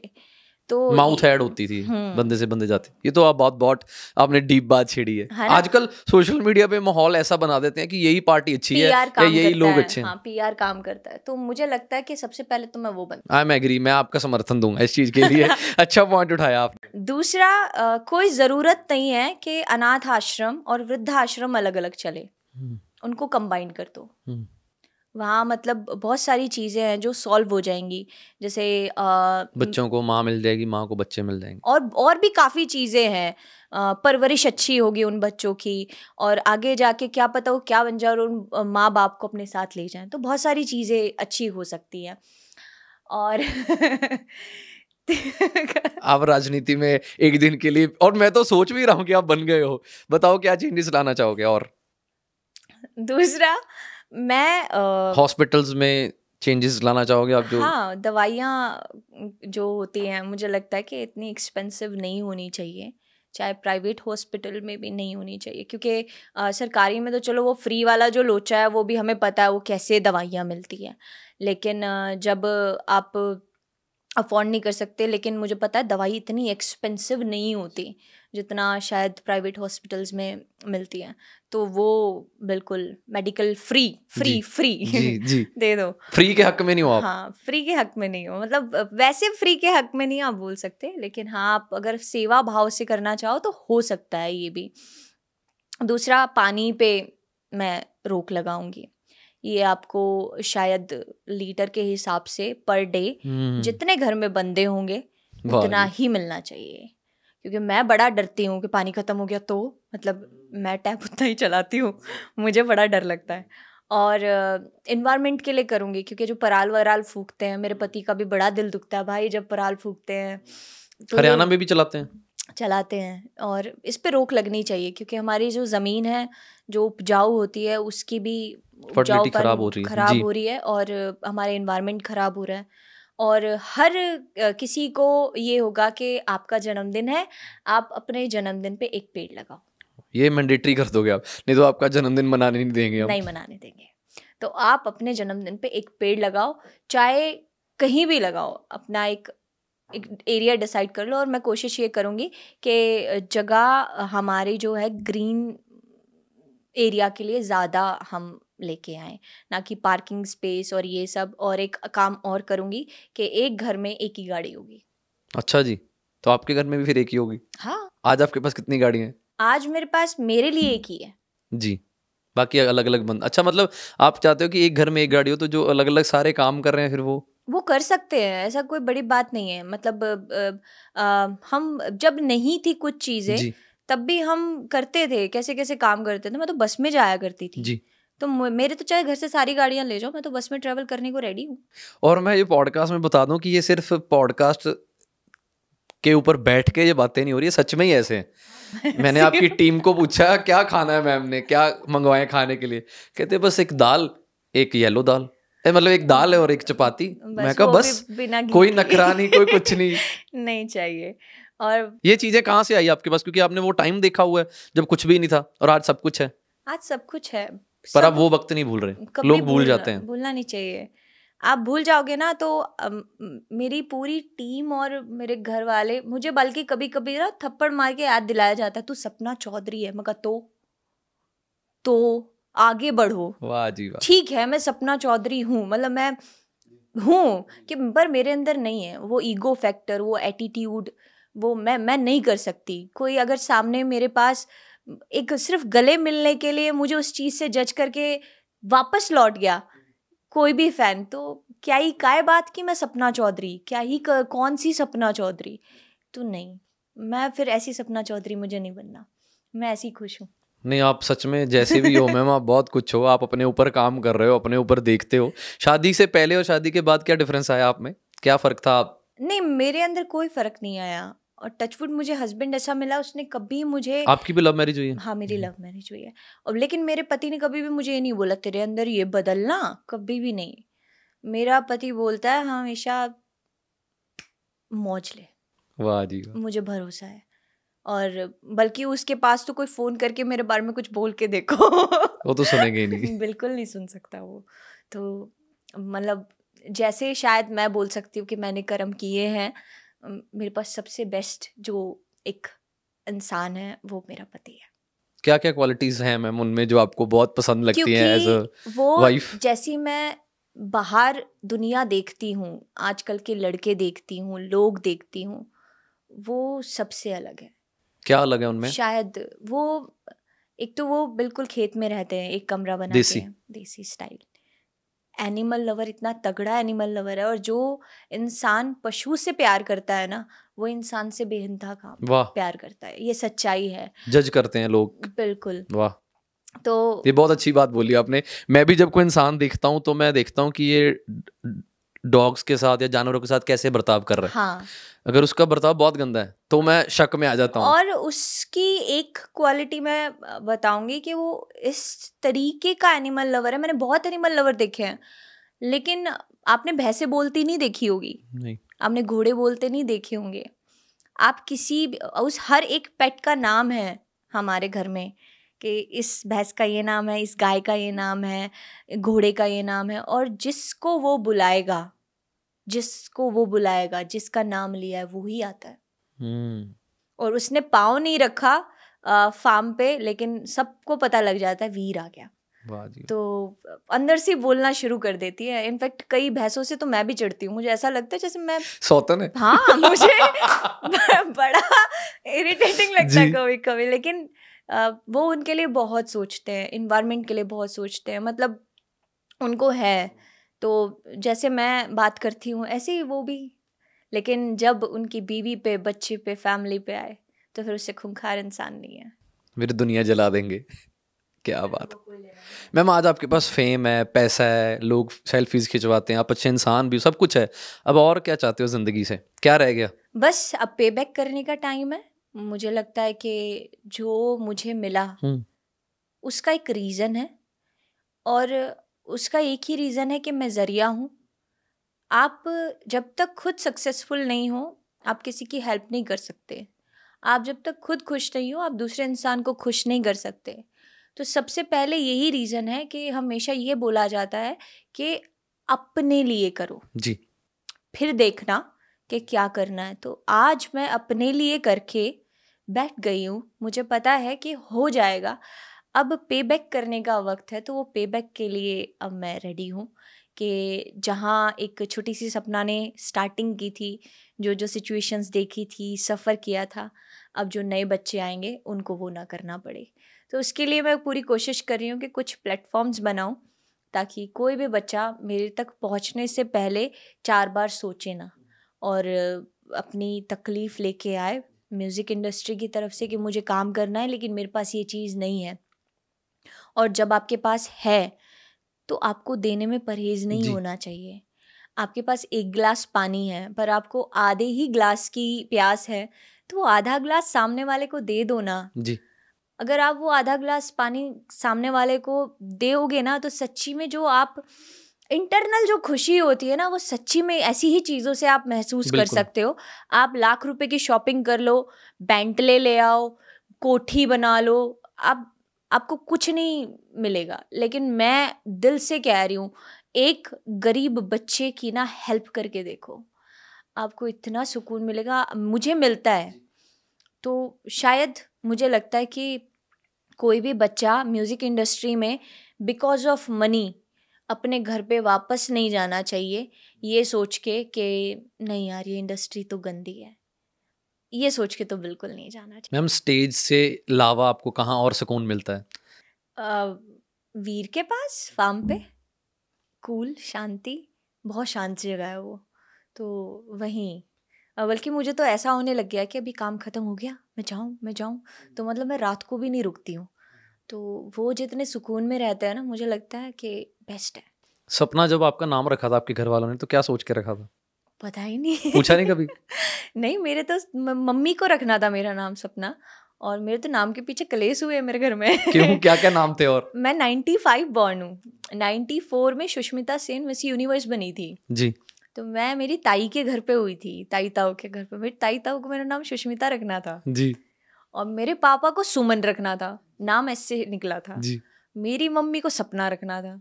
शुरू से मैं सपना रखूँगी। मेरी बेटी को कोई नहीं बोल सुस्मिता कितना लंबा नाम है नहीं बोलने दूँगी मैं। मम्मी की चली। मम्मी जीती आखिरी में लास्ट में। वो मम्मी ने पका दिया ना अपने पास रख रख के ओ सपना ओ सपना। तो आज भी बल्कि इनफैक्ट मेरे जन्म पत्री में मेरा नाम सुमनी है क्योंकि हम्म। जन्म पत्री का राइट पापा के पास था अच्छा जी। बनवाने का तो पापा ने सुमनी लिखवाया। मैंने एक बात और नोटिस किया आपके और आपकी मदर के रिश्ते में कि आप मम्मा की बात मानते थे सारे और उनको मनवाना आता था। आजकल ये कुछ नहीं रहा आजकल माँ बाप भी डरते हैं कि यार बच्चा कुछ करना माँ बाप आप ना आप ना बाद में समझते हो एक्चुअल में माँ बाप को। बोलते हैं ना मम्मियाँ काफ़ी बार अपनी बेटी को बोलती है अभी क्या समझेगी? माँ बन पहले तब हम्म, तुझे समझ में हम्म। आएगा। तो एक्चुअल में आप जब समझते हो लेकिन अगर वो आने से पहले ही आप समझ जाओ ना तो बहुत इजी हो जाएगा आपके लिए ना एक रास्ता जाने के लिए। तो मेरी मम्मी ने जो जो बोला वो मैंने इसलिए भी सुना क्योंकि मुझे पता था कि ये एक राइट पर्सन है फ़िलहाल मेरी ज़िंदगी में जो मेरा कभी बुरा नहीं सोच सकती। और माँ बाप नहीं सोचते। बिल्कुल नहीं सोचते। बिल्कुल नहीं सोचते। वो आपको कुछ भी बोलेंगे ये भी बोलेंगे ना आप ज़मीन में बैठो उसके पीछे भी लॉजिक है। उनसे बहस मत करो मान लो। सीधा हाँ भर दो। अच्छा मम्मी ये है? ठीक है ओके। तो मेरी मम्मी इस मामले में मतलब मुझे लगता है कि मेरी मम्मी का बहुत तगड़े वाला हाथ बोलते हैं मेरी मम्मी पूरी है कि मैं जो हूँ आज उनकी। अगर आप आज सिंगर ना होते स्टेज परफॉर्मर ना होते और क्या होते आप? मैं बहुत पढ़ाई करती बहुत पढ़ाई करती मुझे बहुत पढ़ाई करनी थी। पर अब ऐसा हो गया मैं यूँ सोचती हूँ क्यों ही करनी थी? इतना पढ़ के क्या करना क्यों करनी थी? बेस्ट है जो मिला है जितना मिला है सुकून है बस। क्योंकि आपको जो मिला है आप उसके ही हकदार हो। चाहे वो थोड़ा हो चाहे वो ज़्यादा हो। तो अगर कोई तरक्की कर रहा है उसके तरक्की में भी खुश रहो और किसी को ज़रूरत है आपके सिर्फ़ दो मीठे बोल की तो आप वो बोलो भी। और यहाँ पर तो मैम ने पूरा पॉडकास्ट दे दिया मीठे बोलों का। हाँ, नहीं नहीं कुछ उल्टा सीधा किया होगा पक्का नहीं नहीं, नहीं बहुत बहुत अच्छा लग रहा आपसे बात करके और इतने मैं पक्का देखूँगी बाद में जाके। मैं बिल्कुल ठीक कुछ बोल ही नहीं सकती। आखिरी में जाके देखू अरे यार ये क्या बोलती है? नहीं नहीं नहीं अच्छा लगा अच्छा लगा। मैं बोल देता आपके मुँह पे कि ये बात मेरे को अच्छी नहीं लगी। बट एज ह्यूमन बींग जो एक बेसिक सी हमारी ज़िंदगी में जो एथिक्स होते हैं जिसके साथ हमने ज़िंदगी जीनी होती है वो आपने सारे बाकमाल एक्सप्लेन किए हैं? हाँ अब मुझे ऐसा भी लगता है कि जैसे मेरी शुरू से मैंने बोला ना मुझे आदत है मैं सच बोलती हूँ।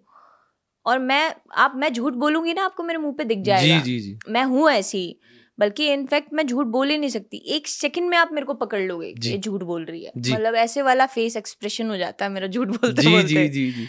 तो आप वो एक ना सच वाला जो एक फैक्ट है वो अगर हर इंसान के अंदर आ गया जिस दिन तो एक जो सच्चा इंसान है ना वो आपको शायद दो मिनट दो घंटे दो दिन बुरा लग सकता है। लेकिन एक एक दिन ऐसा आता है जब आपको समझ में आता है कि हाँ यार ठीक था। ठीक था। होता है। झूठा तुरंत तुरंत के लिए तो बड़ा अच्छा लगेगा जो वो पानी मारने वाले होते हैं ना साइड में बैठ के। चिट्टे। हाँ वो थोड़ी देर के लिए आपको खुशी दे देंगे लेकिन बाद में आप गाली बकोगे ना।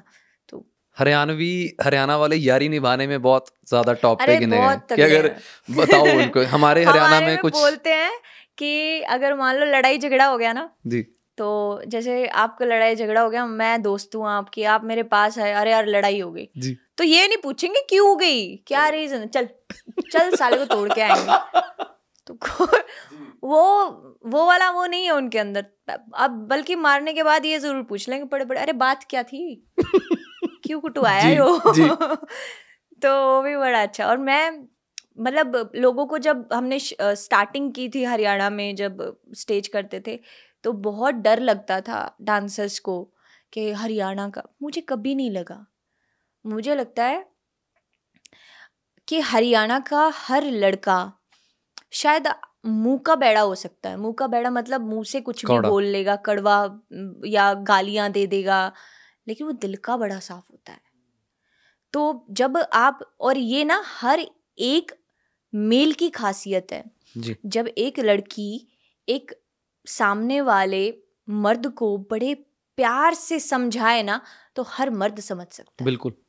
तो आप कुछ भी करवा सकते हो एक मर्द बड़ा सॉफ्ट टारगेट होता है। जी। तो क्योंकि वो रोता भी है वो हंसता भी है वो फैमिली के लिए सोचता भी है और वो ये भी मतलब उसकी एक यहाँ तक सोच होती है कि मेरी फैमिली को कांटा तक नहीं चुभना चाहिए। जी। तो आप आजकल के जैसे रिलेशनशिप हो गए हैं ना जैसे रिश्ते हो गए हैं तो मैंने बोला ना वो सब्र हर चीज़ से टूट गया है लोगों का। प्यार से सब्र टूट गया इंस्टेंट चाहिए जो भी चाहिए बिल्कुल सही बात तो वो जो जैसे हमारे आपके मम्मी पापा या मैं मेरे मम्मी पापा का एक एग्ज़ाम्पल दूँ भैया कितने साल की शादी उन्होंने निभाई है क्यों? उनमें सब्र था उनमें धैर्य था। अगर कोई लड़ाई झगड़ा भी हो गया तो ये कह के एक दूसरे को कभी नहीं टाला उन्होंने चल डिवोर्स चाहिए। नहीं होता था। नहीं क्योंकि उनके जो बड़े थे जैसे मेरे दादा या मेरी दादी कह कैसे दिया। मतलब वो जो एक प्रेशर था ना उस प्रेशर में कुछ चीज़ें बोलते हैं ना पर्दे की बहुत अच्छी होती है। उनमें से ये रिश्ते थे जो आजकल बड़ा ऐसा फैला दिया रायता सा प्यार रायता बना दिया आप लड़ते हो मैम? हाँ? आप लड़ते हो? हम बहुत कम लड़ते हैं मतलब हमारी इतनी नहीं लड़ाई अंडरस्टैंडिंग ज़्यादा है आपकी। नहीं आप अंडरस्टैंडिंग तो कैसे बोलूँ मैं? मतलब हम हमें ये पता है एक दूसरे के बारे में कि हाँ अगर वीर कुछ बोल रहे हैं तो मैं उन्हें बड़े ध्यान से सुनूँगी क्योंकि वो मेरा गलत क्यों ही सोचेगा। और अगर मैं कुछ बोल रही हूँ तो वीर भी बड़े ध्यान से सुनते हैं क्योंकि एंड हमारे रिश्ते का यही है कि एक सबसे जो आप लंबा रिश्ता निभाते हैं ना वो एक पति पत्नी का ही होता है। ये एक ऐसा रिश्ता होता है जो बुढ़ापे तक का साथ होता है जहाँ आप सुख दुख सब कुछ बांटते हो। तो एक पति को अपनी पत्नी से बहुत उम्मीद होती है और एक पत्नी को अपने पति से बहुत उम्मीद होती है। बेस्ट तो, एडवाइस बताओ मैम अपने रिलेशनशिप की। आज का रिलेशनशिप पे आपने अभी बात छेड़ी है तो बहुत ज़्यादा ये जो चल रहा है। अगर लड़ाई हो रही हो तो सब्र करो थोड़ा टाइम दो एक दूसरे को और बाद में जाके आराम से रिलैक्स होके एक दूसरे को सुनो क्योंकि ना आप गलत हो ना वो सामने वाला गलत है। सिचुएशन हम्म। गलत है। आप जब आराम से बाद में सोचते हो ना तो आपको समझ आता है। और अभी हो गया है ना एक तो बंटवारा सा हो गया है रिश्तों में। आजकल मैंने मेरी एक दोस्त थी नाम नहीं लूँगी मारेगी मेरे को बाद में। तो वो बोलते कहते मैंने तो रिश्ता मेरा पक्का हो गया भूल दिया मैंने तो लड़के को। देख तेरा पैसा तेरा पैसा मेरा पैसा मेरा पैसा। ठीक है तू तेरी जॉब कर जो बाकी हमारे घर का रेंट होगा वो हम बांट के करेंगे। हाँ ठीक है? और राशन वाशन जो भी होगा देख पैसे के बीच में मत आइयो रिश्ता पक्का है। रिश्ता ही क्या रह गया? ऐसे चल रहा है आजकल। हाँ। ये ठीक है? आपके हिसाब से गलत है? बिल्कुल गलत है। जहाँ रिश्ता आता है ना वहाँ हर कंडीशन खत्म हो जाती है। पर जैसे कई बार आप सरेंडर कर रहे हो सामने वाला इंसान नहीं करता है। जहाँ प्यार हो वहाँ करता है। मतलब फिर आपका प्यार ही गलत है। वो गलत है क्योंकि जब आप किसी एक सामने इंसान के पास गए ही लालच के साथ हो तो आप उससे प्यार एक्सपेक्ट कैसे कर सकते हो? और ये लड़कियों में भी है और आजकल ये लड़कों में भी है। पहले जहाँ तक मैं देखती थी कि एक लड़की ढूंढती है कि, अरे यार, लड़का वेल सेटल्ड होना चाहिए, नौकरी होनी चाहिए, घर अच्छा होना चाहिए। आजकल लड़के भी ढूंढते हैं। लड़की जॉब पे होनी चाहिए, कमाने वाली होनी चाहिए, सुबह जाए, शाम को आए भड़क नहीं होनी चाहिए, मेड रख लेंगे। नहीं, अगर मैं हूँ तो एक सिचुएशन ऐसी भी है कि वीर को पोरस संभालना पड़े। और अगर वीर हैं तो मैं, मेरा बच्चा संभालूँगी। वो हमारा है। ना वो खाली वीर का है, ना वो खाली मेरा है। तो ऐसे ही जब रिश्तों में जब कहीं एक चीज़ आ जाती है ना, आप आप नियम, कानून, कायदे बनाने लग जाते हो, फिर वो रिश्ता नहीं है। हट जाओ एक दूसरे से। अकेले ठीक हो। क्योंकि रिश्ता एक इमोशंस के लिए होता है जहाँ मुझे कोई पूरी दुनिया नहीं दिखती लेकिन मुझे ये पता है कि एक इंसान मेरे पास ऐसा है मैं उसके कंधे पे सर रखूँगी और वो बिना सोचे समझे बस ये बोलेगा बता क्या बात है? हम्म। वो रिश्ता होता है। ऐसा तो मैंने कहीं भी नहीं देखा और ये चीज़ें मैंने मेरे सास ससुर से सीखी हैं मेरी मम्मी पापा से सीखी हैं मेरे दादा दादी से सीखी है मेरे नाना नानी से सीखी है कि एक्चुअल में रिश्ता इसी को बोलते हैं भाई। अगर आपको क्या लगता है किसी आदमी ने हाथ उठाया या किसी लड़की ने हाथ उठाया तो कोई ना कोई तो सिचुएशन होगी ना। बिल्कुल। आप ऐसे तो नहीं बोल सकते कि भाई कोई सिचुएशन नहीं होगी। हाँ एक्चुअल में उसका मारना गलत हो सकता है लेकिन वही वाली बात आ जाती है सिचुएशन देखिए ना आप कि क्या है क्या नहीं है। और मैं किसी इंसान को अगर प्यार से समझाऊं तो क्या वो समझेगा नहीं? वो समझेगा। आपका समझाने का तरीका गलत हो सकता है आप आपकी एक्सप्लेनेशन गलत हो सकती है। पर सामने वाले के सिचुएशन पे जाके ही आप रिश्तों को जज करना शुरू कीजिए। चाहे वो पति पत्नी का ही नहीं हर रिश्ते की बात हो रही है। हम भाई बहन भी आजकल आप देखिए कि कैसे हो गए हैं। मैं खुद से भी बता सकती हूँ मम्मी पापा या मेरा मेरे पापा के साथ कैसा रिश्ता है। आजकल बल्कि एक आदमी में तो मैंने ये भी देखा है जैसे आप रिलेट कर सकते हैं इस बात से कि एक मेल अपने पापा को गले लगाने तक से डरता है। बिल्कुल।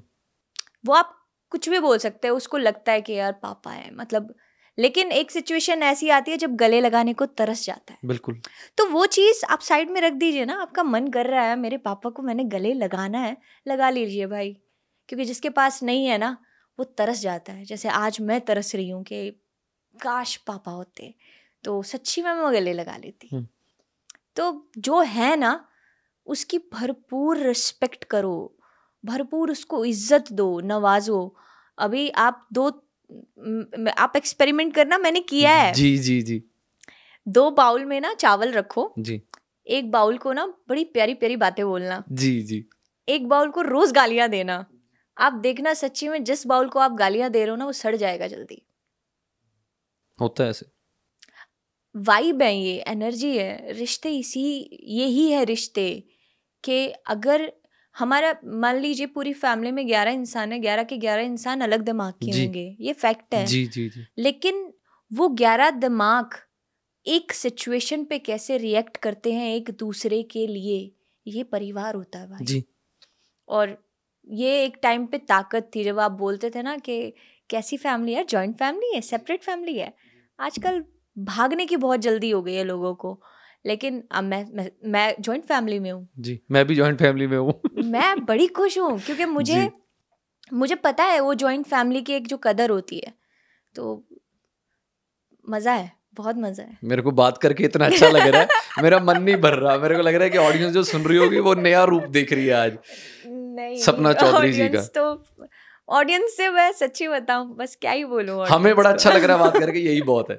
हाँ मुझे अच्छा लग रहा है बात करके। आपको अच्छा लग रहा है बात करके और जो इन बातों की कद्र करते हैं जो इन बातों को समझेंगे उनको भी शायद अच्छा लगेगा। लेकिन अच्छा लेकिन लगेगा। जिसके लिए वही वाली बात है जिसके लिए ज्ञान पाठ हम्म, और ये वेस्ट ऑफ़ टाइम होगा जी। वो कमेंट्स में ये लिखे क्यों ज़्यादा ज्ञान झाड़ रही है? जी। बस करना पका दिया मैडम। पोस्टिंग से पहले हाँ। आपको कमेंट्स पता है। मुझे सब पता है। मैंने बोला मैं चंटू। जी। वो आपका तजर्बा बहुत ज़्यादा हो चुका है। आप एक फेम की पीक पे रहकर सारा दुनिया देख कर मतलब उस पीक तक शायद लोगों के लिए जाना भी मुश्किल है एक ज़िंदगी में पर आपने बड़ी छोटी उम्र तक तो जाते हैं बल्कि आप मेंटेन किया हुआ आपने। मेंटेनेंस सबसे बड़ी बात है फेम सारे मशहूर सारे हो जाते हैं। मेरे मेरे भी गाने हैं चार नहीं चलते पांचवा चल जाता है फिर नहीं चलते चार फिर दसवा चल जाता है पर मुझे वो एक चलने की खुशी है। क्योंकि मेरे चार नहीं चलते। बिल्कुल। लेकिन अभी लोगों को ये लगता है कि सपना चौधरी ये सब कुछ चलता है। हम्म, नाम ही बहुत बड़ा है। पर ऐसा मैम अच्छे रिश्ते का भी मिलना एक ब्लेसिंग्स होती है। हाँ वो आपके ऊपर डिपेंड जैसे इंसान जितना मर्ज़ी समझदार होकर रिश्ता ढूंढे उसको नहीं मिलता। नहीं। कई बार ऐसे ही बचपने में मिल जाता है। हाँ हम तो दो महीने रिलेशनशिप में रहे वीर और मैं। तीसरे महीने तो हमने शादी कर ली। क्या सोच लिया था आपने कि ये सिचुएशन ये बात ये राइट पर्सन है। वो वो बात बताओ कौन सी देख के ये वो राइट कौन सी थी? ऐसी कोई बात नहीं थी क्योंकि जब हम आपस में मिले थे हम एक दोस्त की तरह मिले थे दोनों कि देखो दोस्त रहते हैं बस बाकी कुछ नहीं। तो लेकिन जब धीरे धीरे हम एक दूसरे के साथ हमने रहना शुरू किया हमने एक दूसरे को समझना शुरू किया वीर ने भी मुझे ये बात बोली कि तू सपना चौधरी नहीं है। तो मेरे को भी आज लग रहा है कि वो फो, फ़ोन वाले इंटरव्यूज़ वाले गानों वाले। हाँ तू सपना चौधरी नहीं है। तो मैं क्या क्या सोचता था परफॉर्मर है तो कैसी होगी कैसी नहीं होगी? और सेम मेरे उसमें भी यही था कि तू वीर नहीं है। क्योंकि मेरे लिए वीर था अग्रेशन में रहता होगा बदतमीजी करता होगा लड़ाइयाँ। झगड़े। पर वीर मतलब ई वन इंसान है वो। इस धरती पे मैं बोलती हूँ ई वन इंसान है क्योंकि जो उसको समझ गया ना वो ही उसके साथ रह सकता है। वरना लोगों को तो फिर यही लगता है कि बड़ा अग्रेसिव है भाई। नहीं भाई दूर रहो। लेकिन हाँ बस उसके उसकी ज़िंदगी की लिमिट्स हैं। मुझे सबसे अच्छी बात वीर में यही लगती है कि उसकी जैसे मेरा तो काम जिस तरीके का ना मुझे बहुत लोगों से मिलना पड़ता है वो नहीं मिलेगा। हम्म, हम्म, हम्म। उसको पता है मेरे लिए मेरी बीवी मेरे बच्चे मेरे माँ बाप बस और मेरी बहन। ये अच्छी बात है। इसके अलावा उसका एक सर्कल है आने नहीं देगा वो अंदर। आओ मत क्योंकि आप अंदर आए तो हम पे इफ़ेक्ट पड़ता है। मैं बोल तो रही हूँ आप एक बार कॉल करो उसको बोलो कि भाई सपना तो ये वो भाई इतने में पागल हो मैं तो तारीफ़ करूँगा ना। भाई किस्मत वाला है। नहीं नहीं बहुत अच्छी बात है। नहीं मैं, मैं मुझे बहुत हर... किस्मत वाली हूँ। मुझे हरियाणवी किस्मत वाली मुझे हरियाणवी भाषा बहुत पसंद है। जैसे मेरे लिए पंजाबी है तो उसके बाद मेरे को हरियाणवी सुनना बड़ा पसंद है। आप हरियाणवी में कुछ सुनाइए मुझे। आ, बता के कहूँ? यही बड़ा अच्छा लगा। कुछ भी क्योंकि मैं चाहता था कि मैं इधर से पंजाबी में पॉडकास्ट करूँ आप हरियाणवी में करो। हाँ मैं तो खूब बोल लूँगी। आप गाना सुना दोगे अपनी अच्छी सी मैं भी पूछ मेरे तो पंजाबी में और मैं हरियाणवी में बोलती हूँ ਪੰਜਾਬੀ ਚ ਮੈਂ ਗੱਲ ਕਰਾਂ ਕਿ ਮੈਨੂੰ ਪੋਡਕਾਸਟ ਕਰਕੇ ਬਹੁਤ ਵਧੀਆ ਲੱਗਿਆ ਮੈਂ ਨਰਵਸ ਸੀਗਾ ਮੈਂ ਕੀ ਪੁੱਛੂੰਗਾ ਮੈਂ ਰਿਸਰਚ ਬਹੁਤ ਕੀਤੀ ਦੋ ਤਿੰਨ ਦਿਨ ਜਿਮ ਚ ਅੱਜ ਮੈਂ ਪੋਡਕਾਸਟ ਹੀ ਸੁਣਦਾ ਰਿਹਾ ਤੁਹਾਡਾ ਕਿ ਮੈਂ ਜੱਜ ਕਰਾਂ ਕਿ ਕੀ ਹੋਊਗਾ ਕੀ नहीं फिर बढ़िया लग गया बहुत यो सही था और मैं इससे मरी गया करूँ मगर ना जज कराया करो रहे रहन दिया करो नहीं कोर्ट मैं... के लिखण का कुछ नहीं मेरा वही वाली बात है पूछ समझी थी पिटन लग गए सोचा था चूहा लिकड़ेगा लिकड़ गया सांप ਨਹੀਂ ਬਹੁਤ ਵਧੀਆ ਲੱਗਿਆ ਜੀ ਬਹੁਤ ਵਧੀਆ ਲੱਗਿਆ ਔਰ ਮੈਨੂੰ ਲੱਗਦਾ ਕਿ ਮੈਨੂੰ ਅਜੇ ਤੱਕ ਕੋਈ ਮਾੜਾ ਇਨਸਾਨ ਲੱਗਿਆ ਹੀ ਨਹੀਂ ਜਿਨ੍ਹਾਂ ਨੂੰ ਲੋਕ ਵੀ ਮਾੜਾ ਕਹਿੰਦੇ ਨੇ ਇਹ ਵਹੀ ਵਾਲੀ ਬਾਤ ਹੈ ਨਾ ਆਪ ਅੱਛੇ ਹੋ ਮੈਨੂੰ ਲੱਗਦਾ ਕਿ ਹਰ ਹਰ ਬੰਦਾ ਹਰ ਚੀਜ਼ ਹਰ ਇਸ ਦੁਨੀਆ ਦੀ ਇੱਕ ਇੱਕ ਪੱਤਾ ਰੱਬ ਨੇ ਬਣਾਇਆ ਤੇ ਮੈਂ ਉਹਨੂੰ ਮਾੜਾ ਕਹਿੰਦਾ ਯਾਰ ਇਹ ਤਾਂ ਇੱਕ ਪਾਸੋਂ ਮੈਂ ਕਹਿੰਦਾ ਕਿ ਪਿਓ ਹੈ ਸਾਡਾ ਵਾਹਿਗੁਰੂ ਨੂੰ ਅਸੀਂ ਪਿਓ ਕਹਿੰਦੇ ਆ ਪ੍ਰਭੂ ਰਾਮ ਨੂੰ ਅਸੀਂ ਪਿਓ ਕਹਿੰਦੇ ਆ ਫਿਰ ਇਹ ਪਿਓ ਦੀਆਂ ਬਣਾਈਆਂ ਹੋਈਆਂ ਤਾਂ ਅੰਸ਼ਾਂ ਨੇ ਇਨਸਾਨ ਇਹ ਕਿਦਾਂ ਮਾੜੀਆਂ ਹੋ ਸਕਦੀਆਂ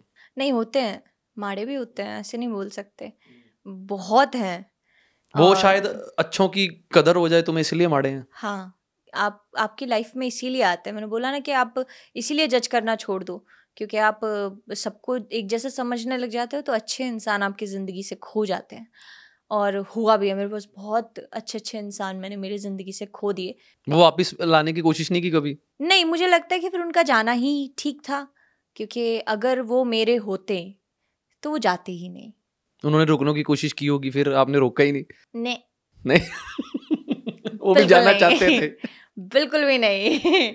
नहीं किसी को मत रोको। क्योंकि जिसको रुकना है वो अपने आप ही रुकेगा। वो जाएगा ही नहीं। आप ज़बरदस्ती नहीं कर सकते। जिसको रहना है वो रहेगा।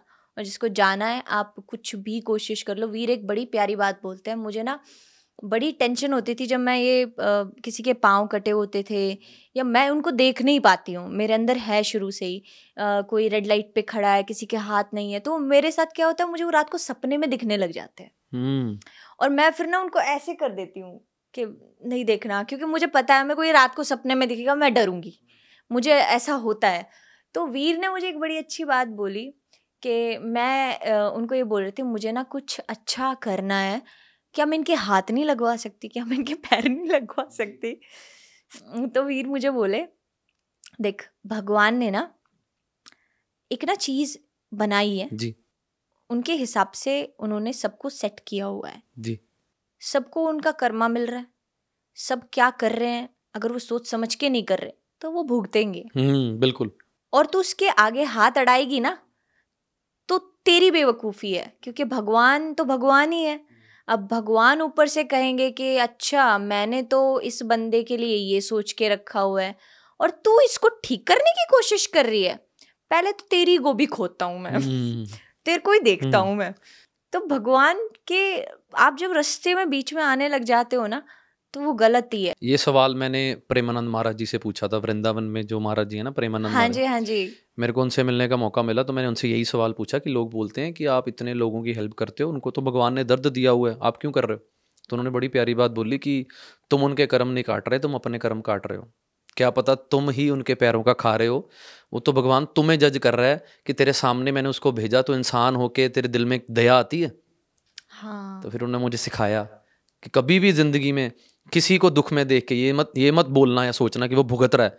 तुम ये देखो कि जो तुम परफेक्ट हो तुमने कोई गलत कर्म किया है फिर दिमाग में आता है शायद किया हो उसको काटना कैसे? आप करते हो जाने अनजाने। उसको काटना कैसे? अच्छे कर्म करके। क्योंकि अगर आप बुरों को बुरा ही छोड़ दोगे फिर आप अपने अच्छे कर्म कैसे करोगे?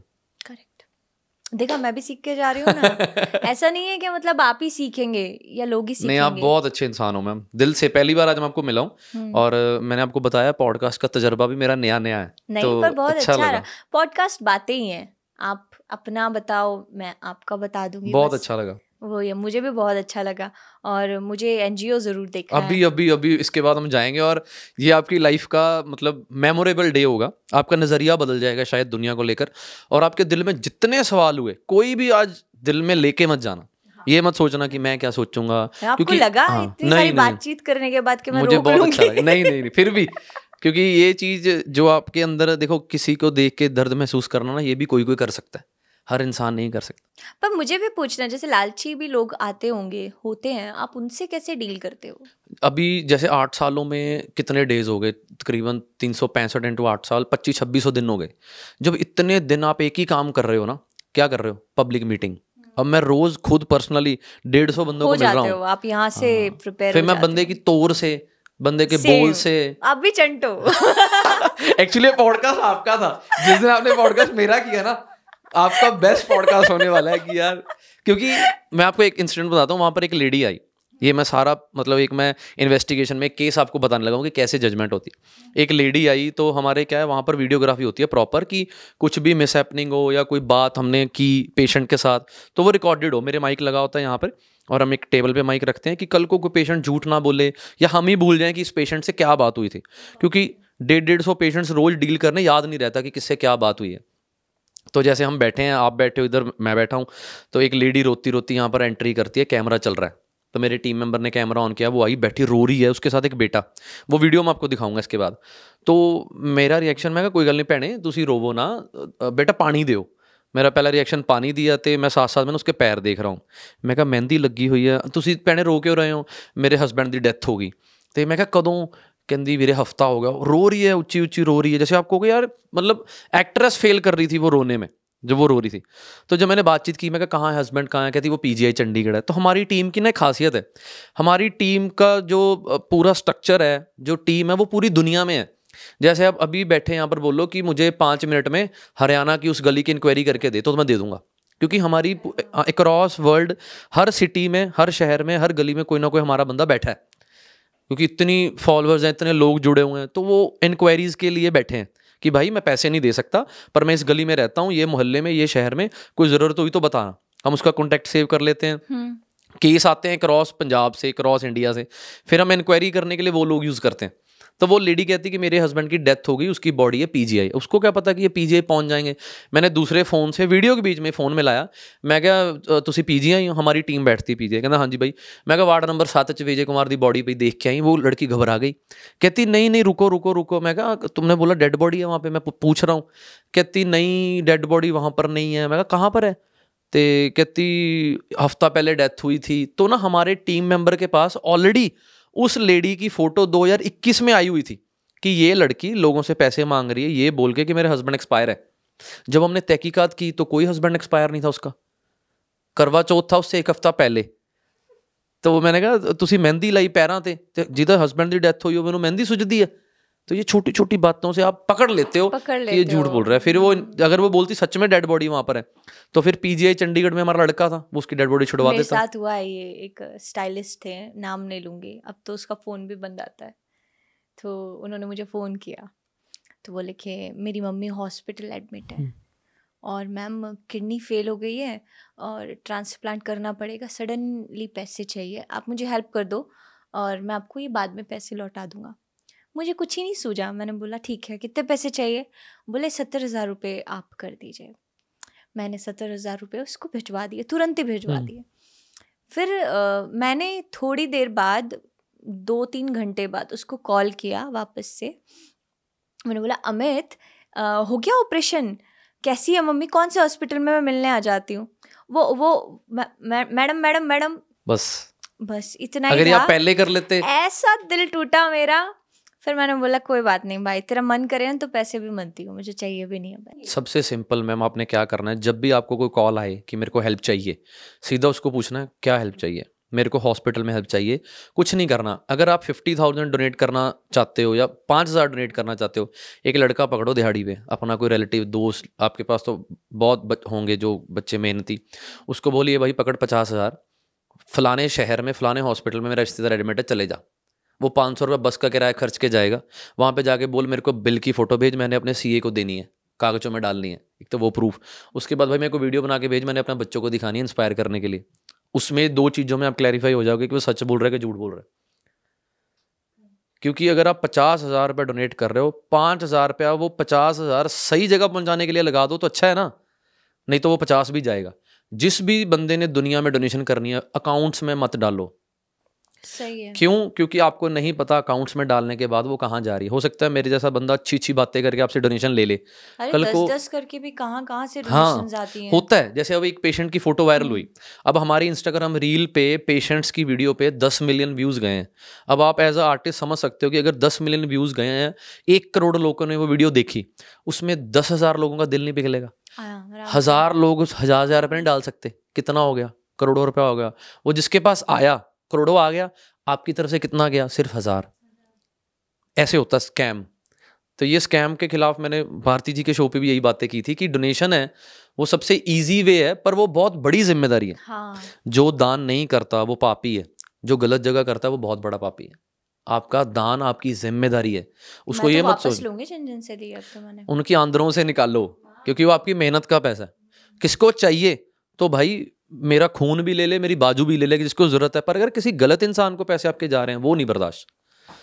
अभी जाते निकलवाती हूँ उसकी लोकेशन तो। नहीं, नहीं, बड़ा अच्छा लगा मैम पॉडकास्ट करके। आपको कैसा लगा? मुझे बहुत अच्छा लगा। मैंने तो पॉडकास्ट नहीं बातें की। मेरे को लगा कि जो अच्छा लगता है जैसा लगता है जैसा सोचती हूँ वैसा ही बोला। अब वो तो वही वाली बात है। जी। यही बताएँगे कैसा लगा? हमें बहुत अच्छा लगा कर देना कमेंट्स कर देना। हाँ, मैं पढ़ूँगा आप मत पढ़ना। मुझे अनमोल जी पढ़ के बता मुझे बहुत अच्छा लगा। आपको कभी भी पंजाब में किसी भी टाइप की ज़रूरत है चाहे छोटा भाई मान के याद करो हमेशा हाजिर है बिना मतलब से। नहीं पंजाब तो हर जगह ही मेरे को लगता है अच्छे लोग हम पैदा ही मतलब किसी के लिए हुए हैं हम खुद के लिए पैदा ही नहीं हुए हमारे गुरुओं ने अभी और हम आपस में कनेक्ट भी कर जाते हैं क्योंकि हरियाणा में भी आप जाओगे ना तो सेम आपको फील जी। नहीं मैं हरियाणा में से लोग आप देखो कि आठ आठ नौ नौ घंटे की ड्राइव करके हरियाणा से लोग यहाँ पर लुधियाना हेल्प करने आते हैं। तो वो पूरा हरियाणा ही रिप्रेजेंट कर रहे हैं। सही बात है। कोई बंदा पानीपत से कल आया वो वेटर जो आपको दिखाया। हाँ, वो वेटर पाँच सौ रुपये लेके आया। वो रिप्रेजेंट तो पूरे सोनीपत को कर गया ना कि भाई पूरी सोनीपत तरफ़ से सेवा आई। है, है हाँ। तो जब कोई हरियाणा से आता है अमेरिका से आता है तो वो पूरे लोगों को तभी तो दिल करता है ना कि दुनिया कितनी अच्छी है। हाँ और ऐसे लोग जो मतलब जिसकी हम तो फिर भी बहुत ज़्यादा ही कमा रहे हैं जो बेचारा पाँच सौ रुपये की दिहाड़ी पे काम कर रहा है और उसकी अगर ये सोच है तो अच्छे लोग हैं। हमारे गुरुओं ने मैम तीन तरह की सेवा प्रवान की है तन मन और धन। अगर आपकी किसी सेवा में तीनों चीज़ें नहीं लग रही ना वो सेवा आपकी सफल नहीं है। हाँ, तन तो- मतलब आपके शरीरक हाथों से कोई सेवा हो उसके बाद मन से हो उसके बाद धन से हो पैसों से। अगर ये तीनों में से एक भी चीज़ आप मिस कर रहे हो घर बैठे ऑनलाइन ट्रांजेक्शन कर रहे हो उसमें ना आपका शरीर लगा ना आपका मन लगा पैसे चले गए वो सेवा नहीं है। सेवा है अपने हाथों से चाहे 500 का फ्रूट लेके किसी को बांटो वो पाँच करोड़ के बराबर है। अमाउंट मैटर नहीं करती कभी भी। अब जो कोई मरता इंसान है उसको चाहिए आपके दो खुशी के बोल। आप उसके पास लाके सोना रख दो चांदी अच्छा लगेगा। उसको लगेगा मेरे पास अपना जी बैठ के दो मिनट दुख शेयर करके ना मैं धन्य हो गया। आजकल लोगों के पास क्या पैसा है। माँ बाप भी क्या कर रहे हैं? बेटे तेरे को क्या चाहिए? उसको टाइम चाहिए वो नहीं दे रहे। टाइम ही सबसे बड़ी हीलिंग मेडिसन है अगर आप किसी की ज़िंदगी में किसी को दे सकते हो वक्त कि भाई तेरे साथ खड़े हैं कोई नहीं घबरा ना तू बता तेरे पे मुश्किल वो तो टाइम तो निकल ही जाएगा। आपके ऊपर आया निकल गया पर आपको याद क्या है जो आपके साथ खड़ा था? वक्त तो सबका ही गुजर जाता है लोग वक्त को अपना मान लेते हैं वो किसी का भी सका नहीं है। सही बात है। और लोग किस वहम में ये भी नहीं समझ में आता कभी कभी पर अच्छी है दुनिया अच्छी है। नहीं दुनिया इसीलिए अच्छी है क्योंकि और बहुत लोग अच्छे हैं जी। क्योंकि एक आधे से हम वो वाली बात है ना कि अभी ऐसा नहीं होता कि एक मछली पूरे तालाब को गंदा कर रही है। नहीं वो पूरे तालाब की मछलियाँ एक मछली को ठीक कर रही हैं। बिल्कुल। बहुत अच्छे अच्छी चीज़ें हो रही हैं। आपकी उम्र का लड़का अगर इतने अच्छे काम में ध्यान दे रहा है मतलब मुझे लगता है आपकी उम्र का लड़का क्या सोचता होगा? डीजे? जी। पार्टियाँ पैसा सक्सेस हमें भी सक्सेस चाहिए। नहीं है। जी। अरे गाड़ी कौन सी लेके आनी है ये वो। पर आप उसके साथ साथ ये भी कर सकते मैं मकसद समझ आ गया ज़िंदगी का। मैंने हर पॉडकास्ट में एक गेस्ट से सवाल पूछता था कि आपको मतलब समझ आया कि दुनिया क्यों बनी है? क्या हो रहा है ये? ये मेला है। यहाँ पे उसने मेले का सामान इकट्ठा करने के लिए नहीं भेजा। जहाँ हम बैठे हैं ना इसके नीचे एक बीस सदियाँ दफन है। किसी का नाम याद है? हम भी होंगे। उसके ऊपर और होंगी। बाईसवीं सदी, तेईसवीं सदी, हम ये तो हरगिज़ नहीं करने आए। प्लॉट गाड़ी ये नहीं करने आए। वो देख रहा है। अभी हम शिमला घूमने जाएँ तो वहाँ पर क्या पहाड़ तोड़ के ले आएँगे? ब्यूटी एंजॉय करेंगे। वही ये मिला है। किसी को पचास साल के लिए मिला है, किसी को तीस साल के लिए मिला है, किसी को सत्तर साल के लिए मिला है। वो देख रहा है ऊपर बैठा कि मैं इसको शहरत भी दे रहा हूँ। इसके रंग बदल रहे हैं। इसको मैंने आज जैसे आपने बड़ी अच्छी बात बोली कि मैं ग्राउंड से उठे हूँ तो मेरे को आज भी कोई गम नहीं है अगर मेरे को नीचे बिठा के खिला दो। ये लोगों में नहीं है लोग डरते हैं। लोग अपने डी फेम होने से फेल होने से बहुत डरते हैं। नहीं। और वो परमानेंट नहीं है। और फेलियर होना बहुत ज़रूरी बहुत ज़रूरी है। और वो होगा। देखो मैम मेरे को लगता है कि ये जो वक्त होता है ना आपके पास आज टाइम है आपके पास पैसा है फेम है आप जिसको मर्ज़ी चाहो खड़ा कर सकते हो जो मर्ज़ी कर सकते हो ये सदा नहीं रहेगा। चाहे आप जितने मर्ज़ी अच्छे कर्म कर लो जाएगा। पर जब ये जाएगा ना तब जो लोगों की आपने मदद की होगी इस टाइम में वो याद रखेंगे कि भाई जब इसका वक्त था ना इसने पूरी ऐश कराई है। आज चाहे नहीं है। क्योंकि ये सदा नहीं रहेगा ये शहरत पैसा फेम एक दिन डाउन जाएगा। कितनों का चला गया हमारा भी जाएगा। सबका जाएगा। पर जब तक ये है इसको अच्छी अपनी अब हमारे मैं खुद छब्बीस साल का हूँ। तो हम चाहते हैं कि हमारी एनर्जी जो है यूथ की इस उम्र में वो सही जगह यूटिलाइज हो कि आने वाले सौ दो सौ साल कोई पीछे दुनिया को चलो हम तो कौन है भगवान बैठा है पर फिर भी कुछ हमारी देन हो समाज को कि जिसके साथ कुछ भला होता रहे। इतनी इनोवेशंस हो रही हैं लोग नए तरीके से कितना कुछ बना रहे हैं कितने स्टार्टअप्स हो रहे हैं पर लोगों की भलाई में स्टार्टअप ज़ीरो है क्योंकि उसको लाइक्स नहीं मिलते। मैं अब- भी सोचती हूँ बिल्डिंग्स और ये फ्लैट्स बनाने का क्या फ़ायदा? कोई फ़ायदा जब ये एनजीओ शुरू की थी ना तो लोग हंसे थे। कभी हम मेरे पॉडकास्ट का कभी प्लान बनाना। तो उसमें ये होता था कि जैसे अब एक लड़का आया, बच्चा सा लड़का zero Instagram follower zero Facebook कोई बैकग्राउंड ऐसा नहीं था कि भाई मैं सलमान खान भाई के घर से हूँ तो एक पोस्ट डालूँगा वायरल हो जाएगा। तो जब मैं लोगों को बताता था कि ऐसे ऐसे करना, कहते चल बच्चा, चल बाहर। क्योंकि ये आज तक ऐसा काम किसी ने किया नहीं था। और जब आप मार्केट में कोई नई चीज़ लेके आते हो, वो समझेंगे नहीं लोग अगर पागल हो गई है यार, ऐसे। अब आप बोलो मेरे को कि अनमोल आने वाले टाइम में हम ये करेंगे, मैं कल आज तक तो किसी ने किया नहीं। क्योंकि लोगों को आदत है कॉपी करने की कि हम ना सपना जी ऐसा गाना करेंगे जो जेनिफर ने किया है। हम ना ऐसा गाना करेंगे जो सपना जी ने किया कॉपीड है ना वन टू वन वन ये एनजीओ का कंसेप्ट कॉपीड ही नहीं हुआ क्योंकि आज तक हुआ ही नहीं था। बस मेरे दिल को पता था कि ये कामयाब होगा। इसको प्रूफ करने में ही इतने साल लग गए कि अच्छा ऐसे भी हो सकता बोला है हुआ है कुछ। होपफुली पाँच छः साल लगेंगे उसको। लेकिन जब होगा तो फिर। काफ़ी अगर- लोगों ने मुझे भी बोला अच्छा ऐसा हो जाएगा। हो जाएगा। अगर वो लोग भलाई का काम है तो हमारा नाम भी ज़रूर नंबर वन पे लिखना। मैं खुद चाहता हूँ कि हरियाणा में भी हाँ, इस कंसेप्ट से एनजीओ शुरू हो कि आपके हरियाणा में भी कोई बच्चा कोई बुज़ुर्ग पैसों के बिना ना जाए। बहुत डेडिकेशन से देखना चाहती हूँ क्योंकि मुझे पता है क्योंकि मैंने बोला ना आप नाम इसीलिए मुझे बहुत प्यारा लगा एक ज़रिया क्योंकि सब ज़रिया है। जी। कोई किसी के लिए कोई किसी काम के लिए कोई किसी चीज़ के लिए हमारा मिलना भी एक ज़रिया ही है। तो स्ट्रॉन्ग फीलिंग आ रही है लग रहा है कि कुछ अच्छा अच्छा होगा होगा। लोगों के लिए। Thank you so much ma'am thank you so much thank you ji. Thank you so much